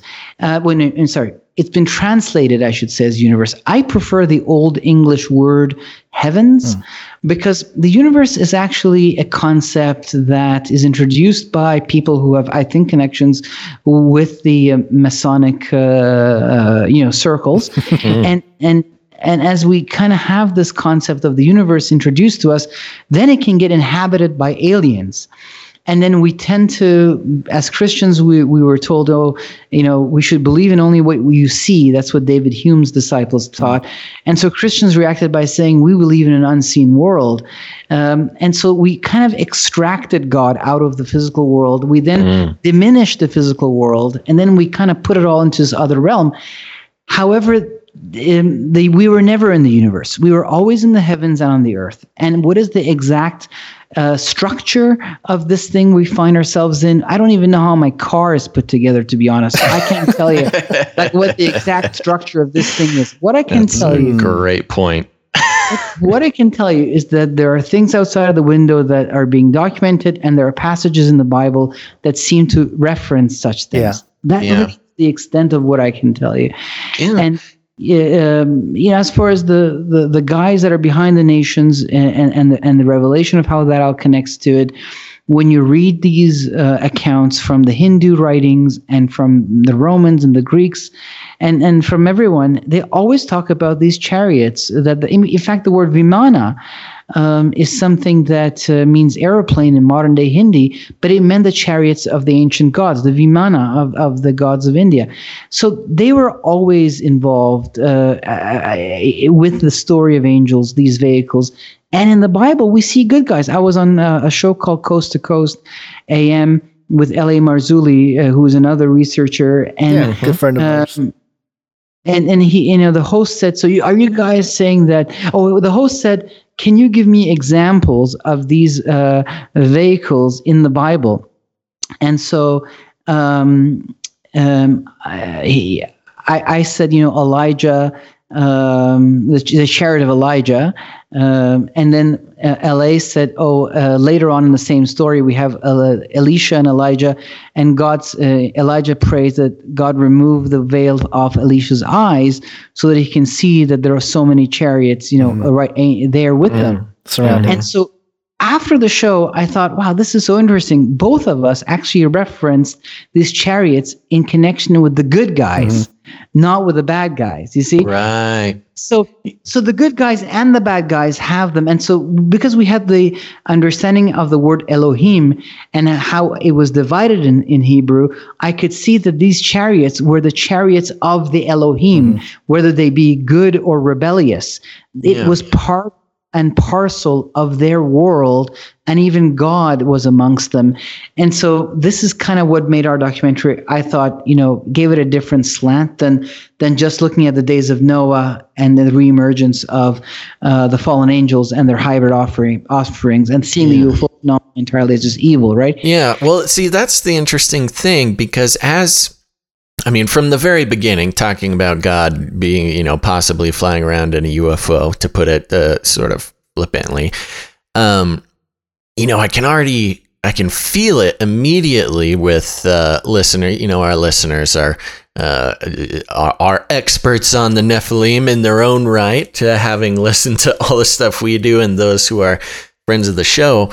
It's interesting because more, I mean, I, I would say in entirety, but just for fairness, I'll say more often than not, uh, you know, UFOs and aliens, when they are uh, explained through a Christian worldview, are almost always, um, you know, you come to the conclusion that aliens and UFOs and grays, et cetera, et cetera, are all entirely, you know, demons or of the the the dark side of the force, if you will. You know, it's very rarely that you uh, that the idea is presented that you know maybe uh, both sides are represented or they both use these vehicles, like you're saying. Um, so I could see that as a difficult thing for people to sort of navigate around and might have to put a, a little bit more energy into um, you know, being able to see UFOs and or aliens just from just to speak in common parlance are anything but you know evil spiritual forces. And so, you know, I think that's something that will need to be uh, sort of there. There might need to be some help as far as uh, being able to take that. But I think you answered that a little bit. Um, just talking about Elijah um, and the the chariots as far as that goes. Um, you know, one big part of that worldview is that you know when you hear of alien abductions or alien encounters nowadays, they are almost entirely uh, negative, with the exception of maybe some new age people who are like, "Yes, I got brought up into the spaceship and I made friends with Xenu." And you know he told me that they were going to help us someday that sort of thing.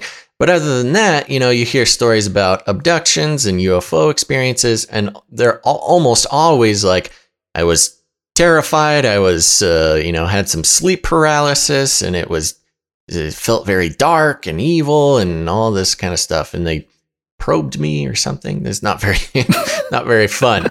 Um, so you know I, have there been uh, is there a way of looking at this and modern UFO and alien encounters that uh, would line up with, hey, maybe some of them are good guys? Um, that's a great question. Um, it says that we should test the spirits that come to us, mm-hmm. Mm-hmm. and and I think that that is always a good thing, you know, to test. Um, what we see is uh, that the forces of darkness are at bay, uh, that the sovereignty and authority of God is absolute. We see that in the book of Job, for instance, where God tells Satan, you know, to do certain things to Job, but tells him also what he can't do to Job.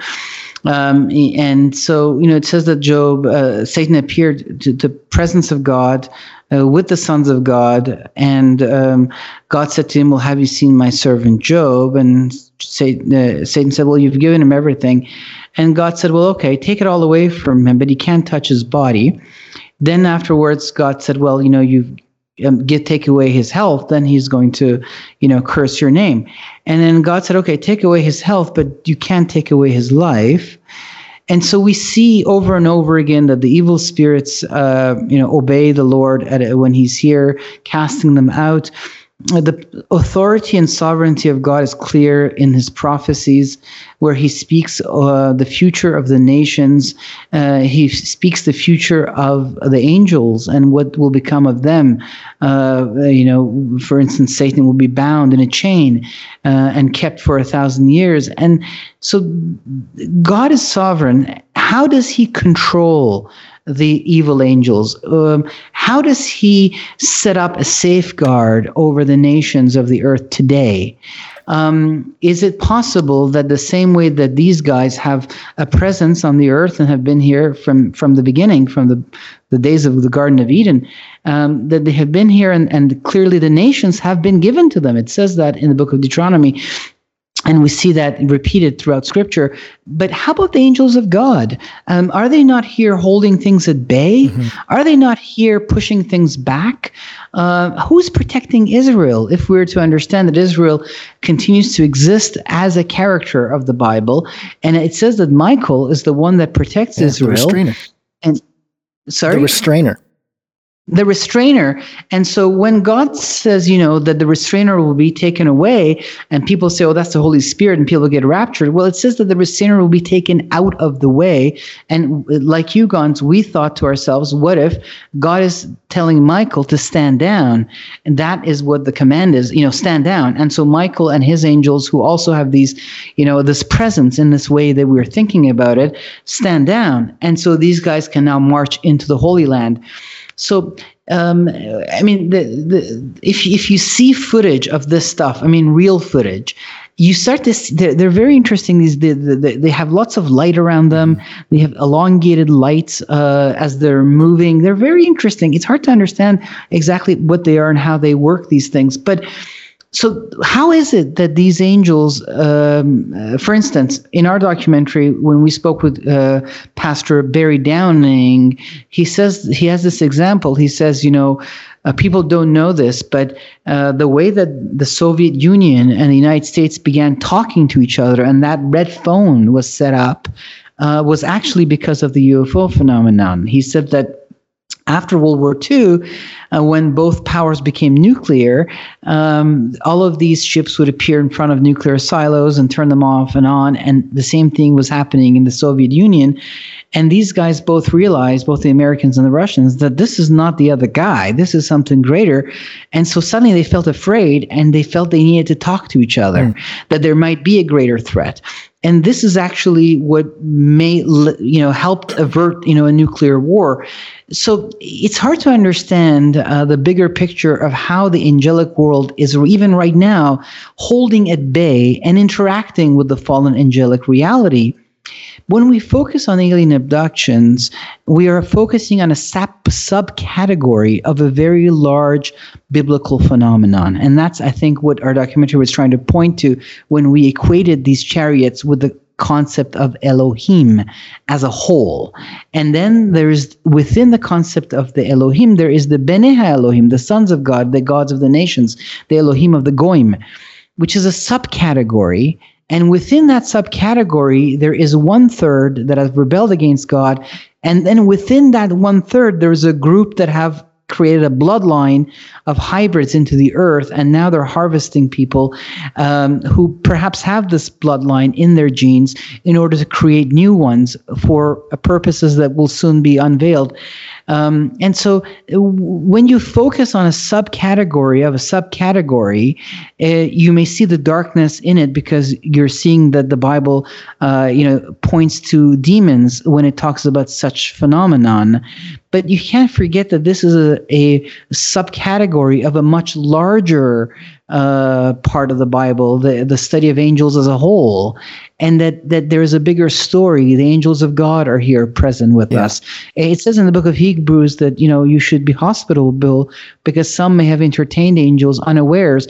Well, these angels may also be coming and going with these things and then there's also the army of God. Like um, uh, there's a passage it says in Isaiah 66 verse 15, "For behold, the Lord will come in fire, and his chariots, like the whirlwind, mm-hmm. to render his anger in fury, and his rebuke with flames of fire." Now, as far as God, you know, like James T. Kirk traveling around you know uh, the universe on a spaceship i don't know about that because that's where i draw the line that i don't know how the universe is put together and i don't know exactly where these things go and where they come from all i know is that there are there are these you know vehicles attested in in the Bible's Hebrew language, and also witnessed by humans today. And yes, it is involves the world of angels and God, and yes, it involves the world of fallen angels. Yeah. And yes, there's a subcategory. So you got to kind of put it in context. I think that's what I'm yeah. saying. Yeah, there's a lot of different angles to this, and there's so many things that I wanted to comment on. Uh, we're running short on on time a little bit, but um, Basil, you had mentioned, you know, about the good guys and, and passages and stuff. There's another one in Psalm 68, verse 17, where it says, The chariots of God are tens of thousands, thousands of thousands are they. Uh, the Lord in his uh, is in his sanctuary as he was at Sinai. And so you there it is 10 10,000 chariots surrounding God. You know, we, we talk about the heavenly host. Uh, Habakkuk 3:8 talks about how God rode on uh, you know, you rode on your horses, on your chariots of salvation. And um, you know, there's it's really interesting because we always talk about transhumanism and the technocracy and sort of the technological and scientific development and where that's taking mankind and how we think it's inspired by fallen angels and all this kind of stuff. But it's it's interesting because in that world of uh, ESP and the occult and, and the CIA dark projects and stuff, there's quotes and little things that come out that seem to verify another aspect of this, which is that these uh, UFO craft type things appear to maybe be some kind of living entities themselves. And um, that, the, the passage that really highlights that to me is Psalm 18, where it says from verse 9 to 12, it says, He parted the heavens and came down with dark clouds under his feet. Uh, he mounted a cherub and flew. Uh, he soared on the wings of the wind. He made darkness his hiding place, a storm uh, and storm clouds a canopy around him. From the brightness of his presence, his cloud uh, clouds advanced, hailstones and coals of fire. So there's some kind of like I don't know a, a casing of uh, to to I don't know hold in the glory or something like that when he's in the physical universe or something. I don't know, but yeah, exactly. I think that the concept of a body holding the presence of God is even attested in the body of Christ Right. and in the and in the appearance of God in the Old Testament. Obviously, God is not a person, and I'm glad that you quoted, you know, all the chariots that are mentioned in the Book of Psalms. That we, we that's a great passage that points to that reality. So yes, the fallen angels also have these things because they're par- originally were part Right. of the world of God and Yeah. angels, right? That's all. Yeah. Yeah, it's very fascinating. And it, it really does extend into the whole rapture discussion as well, and, and not getting into specific Yes. timing or anything like that. Uh, there does appear to be in uh, Revelation chapter 6 and 7 a moment when uh, uh, you have uh, the, the stars falling to earth, but then at the same time, all of a sudden, all the believers, all nations, tongue, all this kind of stuff appears in heaven.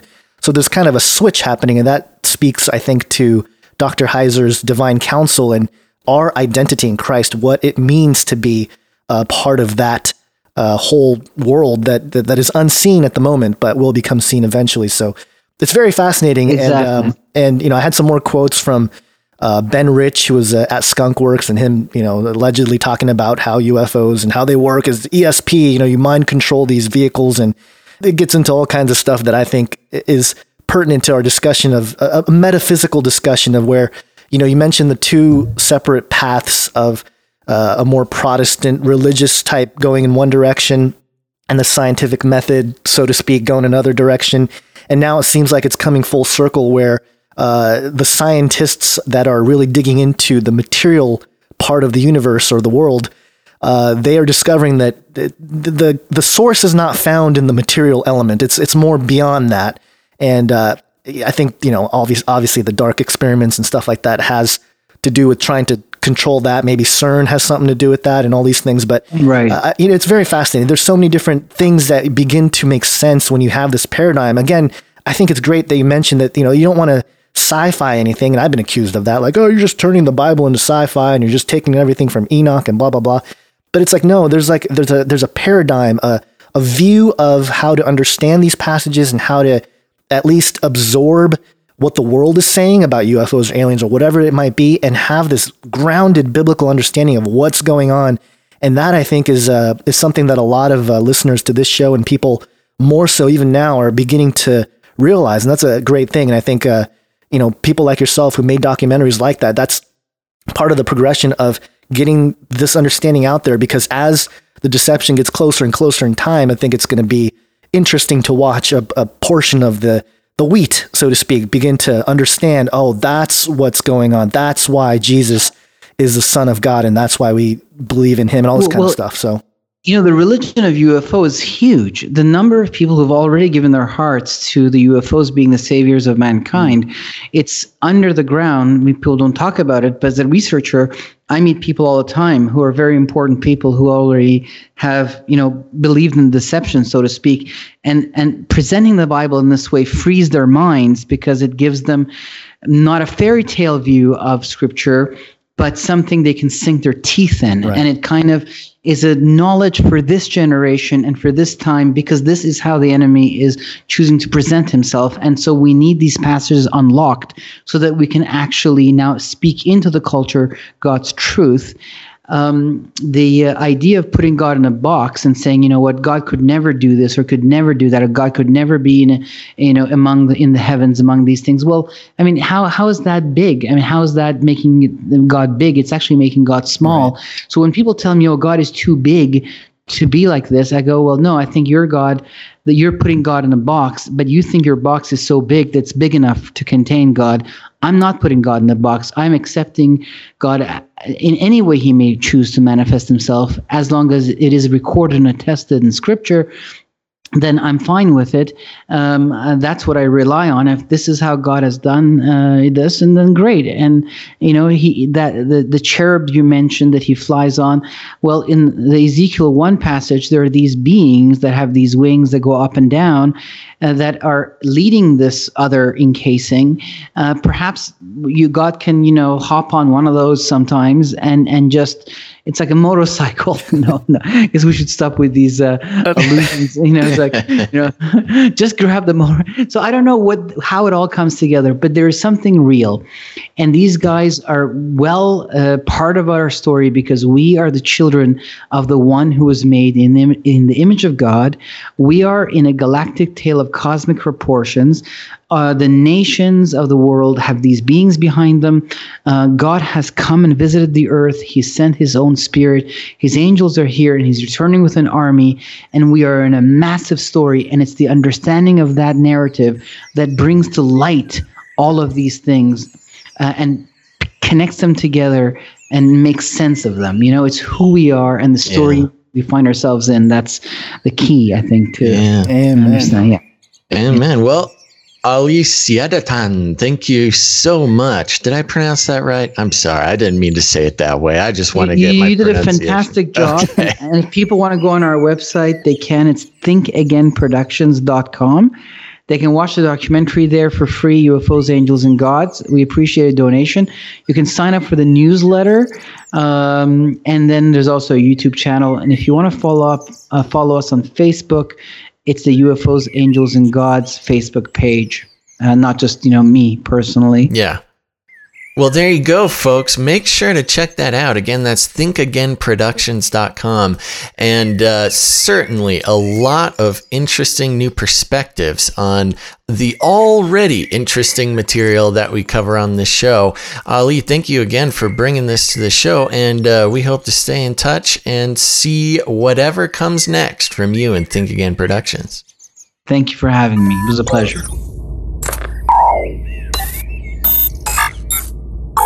Well, there you have it, folks. I want to give a big thanks to Ali Siadatan again for coming on the show. Really, re- again, like I said, Gonz, perspectives, new perspectives. Yeah. Just for consideration. You know, we want to be careful about just towing a party line or, you know, b- believing the first explanations that were given. And this really was uh, an opportunity to see um, some not opposing, just different perspectives on the uh, UFOs and angels and things like that.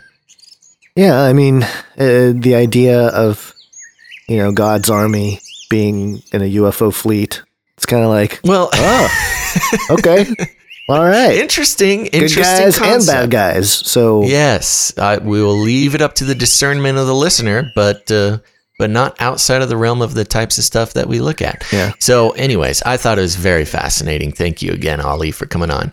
Um, okay, folks. Here's the thing: we're on Spotify. Maybe you're listening to us on Spotify. If you are listening to us on Spotify, you should leave a rating and a review. I don't know if Spotify does that, but I don't know if, either. if you're listening on Spotify and you're able to leave a rating or a review, do it. Maybe we'll get an email about it and we can go look at that.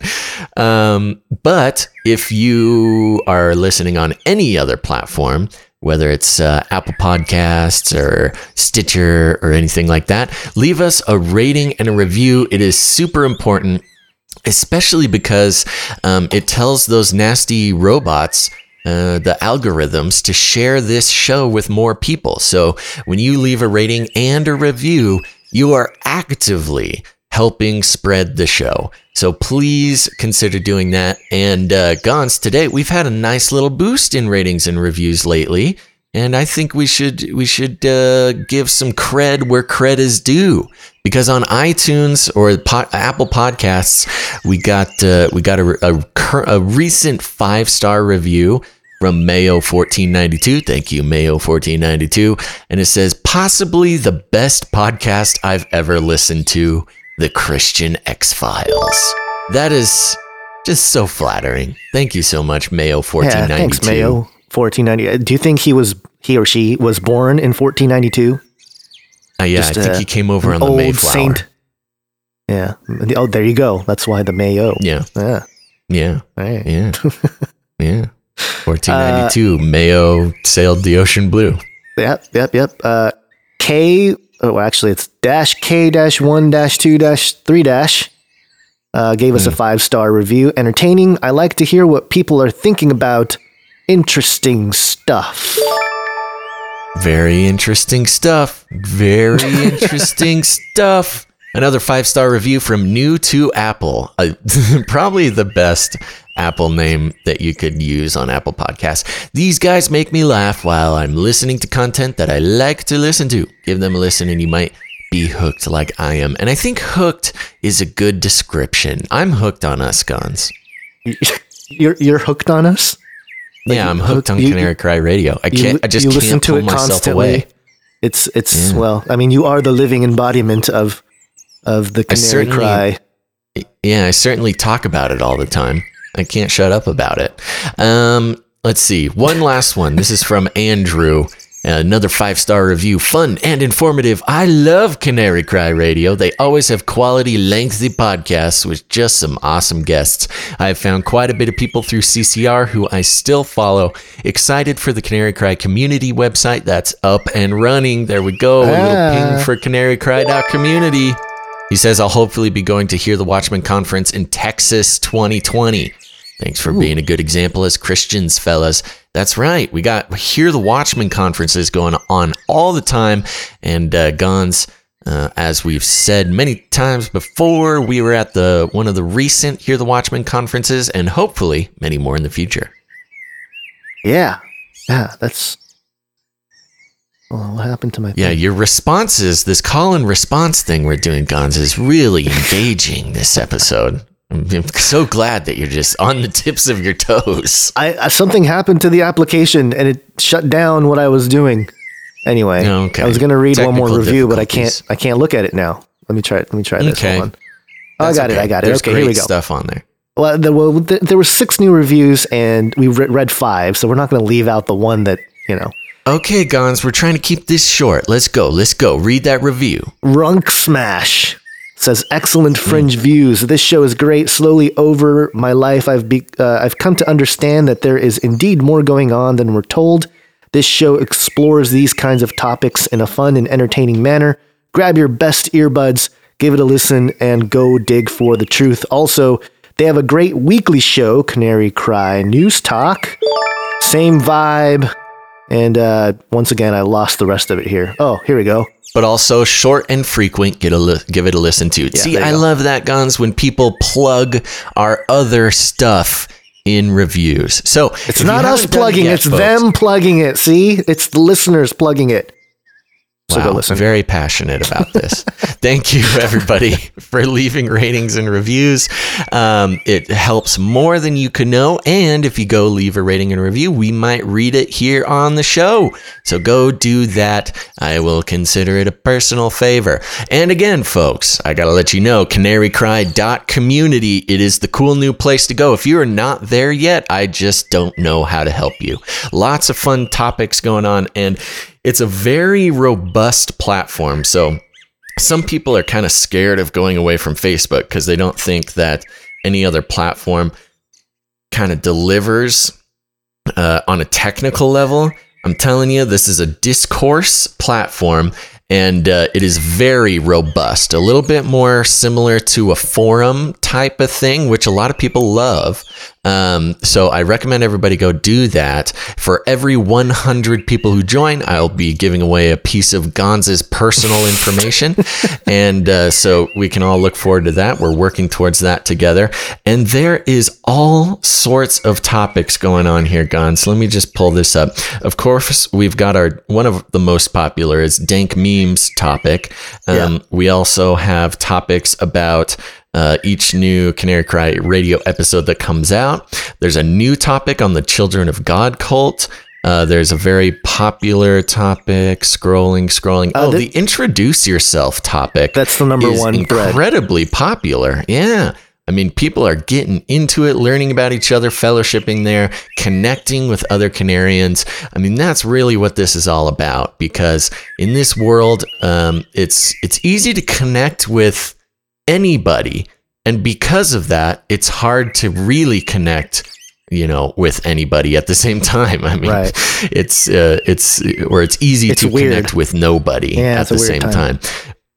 but over here on the canary cry dot community yes it's a real url go there connect with canarians just like you you're gonna love it i guarantee it and discourse hub is uh, a, a uh, an application for Android and iPhone. It's an app, and you can get that, and you can get Canary Cry Community right on your phone. So you're not um, you are not Stricken sacrificing the computer uh, tower. Yeah, you're not sacrificing the mobile capabilities of the Facebook group, which we still love the Facebook group. Where that was our first community, very special to us, but we recommend uh, you know we we we had to deliver on an option that was a non-Facebook option, right. and uh, so we did. There you go. You're welcome, folks. Yeah, and you know, don't be shy about posting or starting a thread because I know it can be kind of intimidating because it, it, pops up at the top of a of a you know ever scrolling list of topics.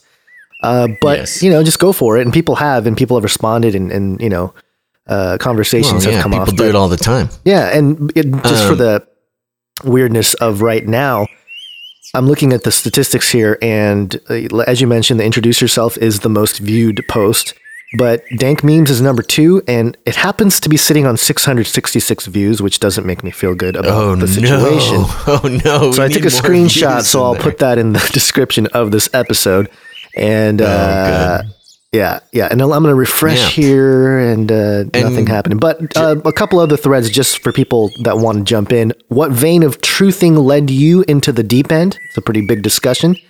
Uh, what's your go-to Bible translation? And uh, one of the big ones: how this trash is all going to end. All threads you can go hang out and talk about your experience. Fun. Lots of fun. Things. Yeah. And just to give you a heads up, we uh, screen every new account. You got to go, you got to make an account. It'll, our admins and moderators will take a look at your email and make sure that you're not some sort of bot. We work very hard to make sure that, uh, you know, at least obvious trolls and bots don't make it in. So we can keep it a purely human to human connection in there. Um, but if you, you'll get a little message that says your account is waiting for approval, don't worry it usually takes less than an hour for our mods and admins to go in there and approve new accounts, and that is for everybody's uh, health and well being.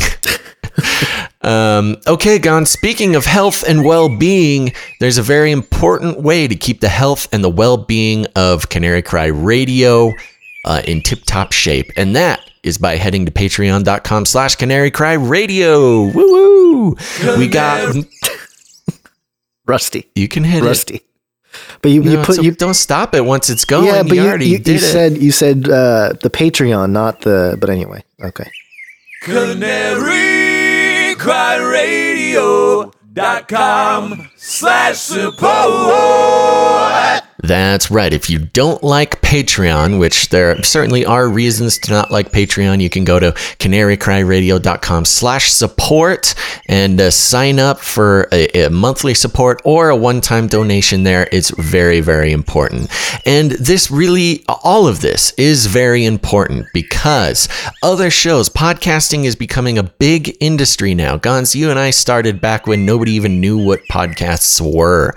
I, you know, I hate to be so hipsterish about that, but It's true. been would going for about we would say we're starting a podcast, and people would be like, "Oh, oh, yeah. What, what's a podcast?" We Yeah, got that question a lot. anybody over 30 you'd be like yeah I, I do a podcast they're like what is that and you have to say it's like internet radio on demand and they'd be like that's the most boring thing i've ever heard next subject but now podcasting is uh, is a huge industry and uh, you know we we've been around for 8 or so years and uh, most podcasts celebrities coming out with podcasts people coming out with podcasts popular popular people influencers starting podcasts. Why?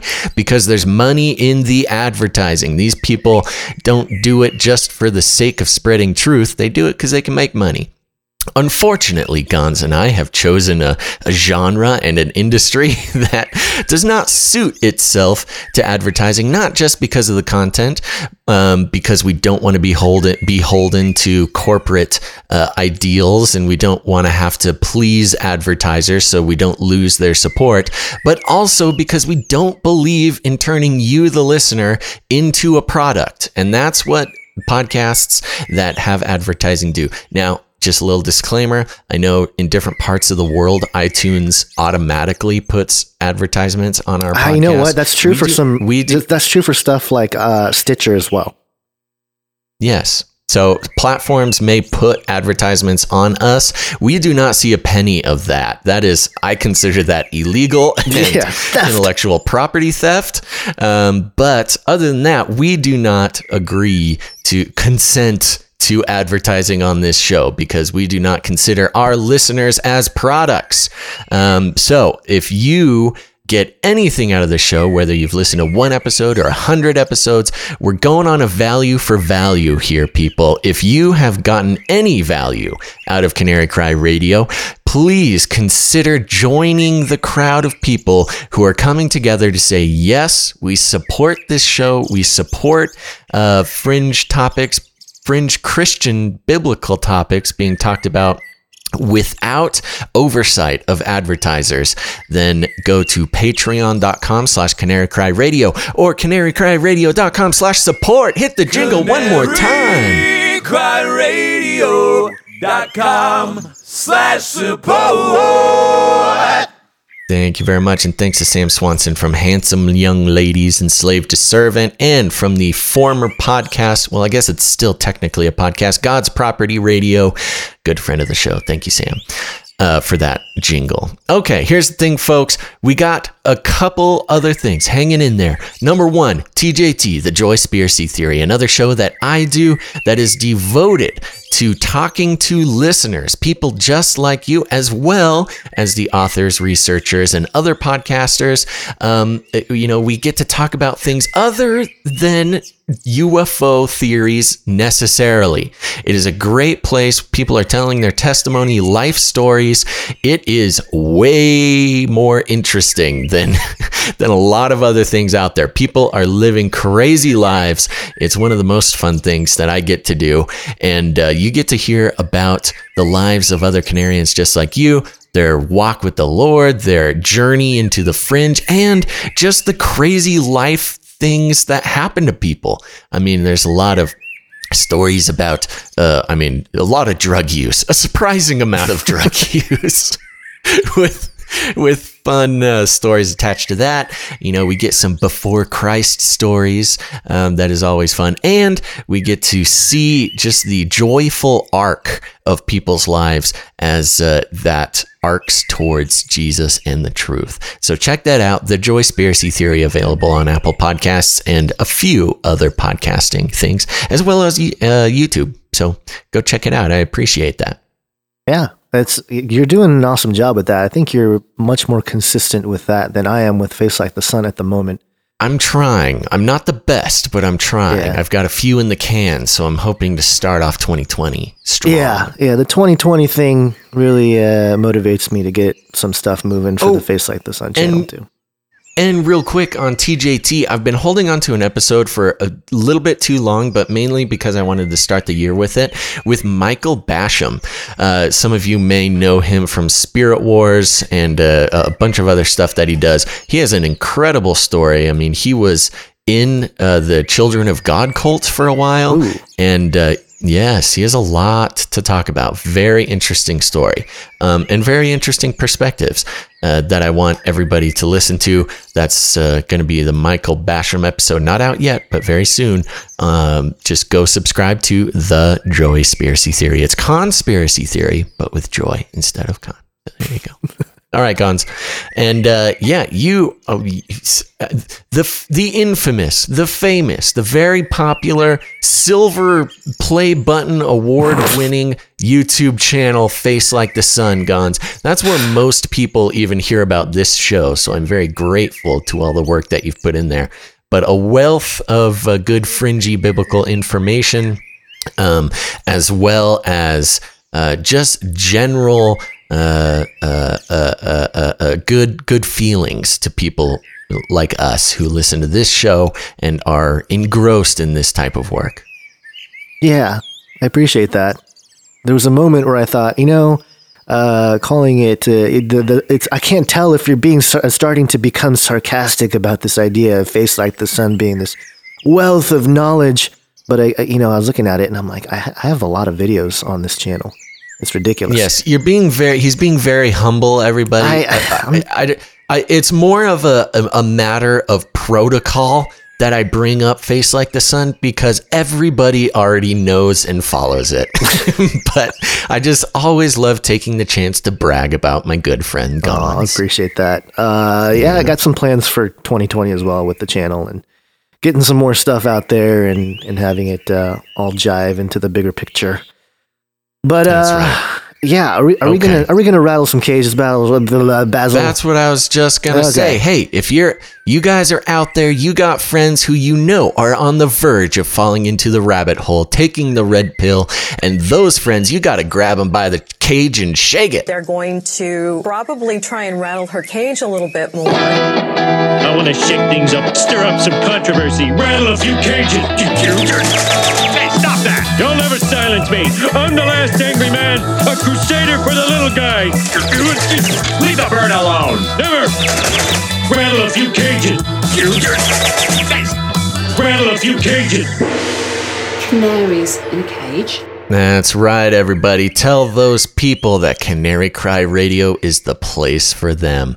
And, uh, you know, sharing the show with your friends and family, as well as on Facebook, things like that. Pick an episode that they might like, send it to them, open their eyes. That's the way to go. And if you're here because your friend uh, sent you an episode, told you about Canary Cry Radio, uh, send us a note at canarycryradio at gmail.com. Send us a note about who let you know about us, and uh, we'll give them a little shout out on the show here. Oh, Let's do that. Promises. That's a thing I, ju- I just made up, and uh, I'm happy to follow through with because I think that people who are helping spread the show and open people's eyes to the truth uh, deserve recognition. We'll do first names only um, just for privacy's sake. So send in first names, and uh, we'll give the person who told you about Canary Cry Radio a shout out. That's a nice little gift uh, for the gift that they gave you, or or fake first names. That works. Yeah, too. whatever you want. Yeah. Yeah, well, I'll just literally read whatever name you send me. so I'll let you figure that out. Okay, Gonz, are you good? I'm good. Okay, everybody. Also, make sure to check out Canary Cry News Talk. It's a show we do every single week. Uh, you get some updates on news stories that you're not going to hear in the mainstream relating to biblical prophecy and all the funky stuff we talk about here, especially Flippy the Robot, the, the very friendly colloquial name that we've given to the robots who are going to take our jobs, uh, enslave our children, and flirt with our spouses. Flippy the robot, everybody. Okay, here we go. Gonz. One more time. You're good. Uh, yes, but uh, just one more thing with CCNT. We have Oh, the uh, yes, but. Nephilim update. Yes, Nephilim updates. If you want to hear what the Nephilim are up to in uh, in the world today, you're going to need to go listen to Canary Cry News Talk to get your Nephilim updates. And that's all for this week, folks. Thank you so much for listening to this episode of Canary Cry Radio. Sorry for the long intros and outros, um, but you need to make sure to tune in next time. But until you do, think outside the cage.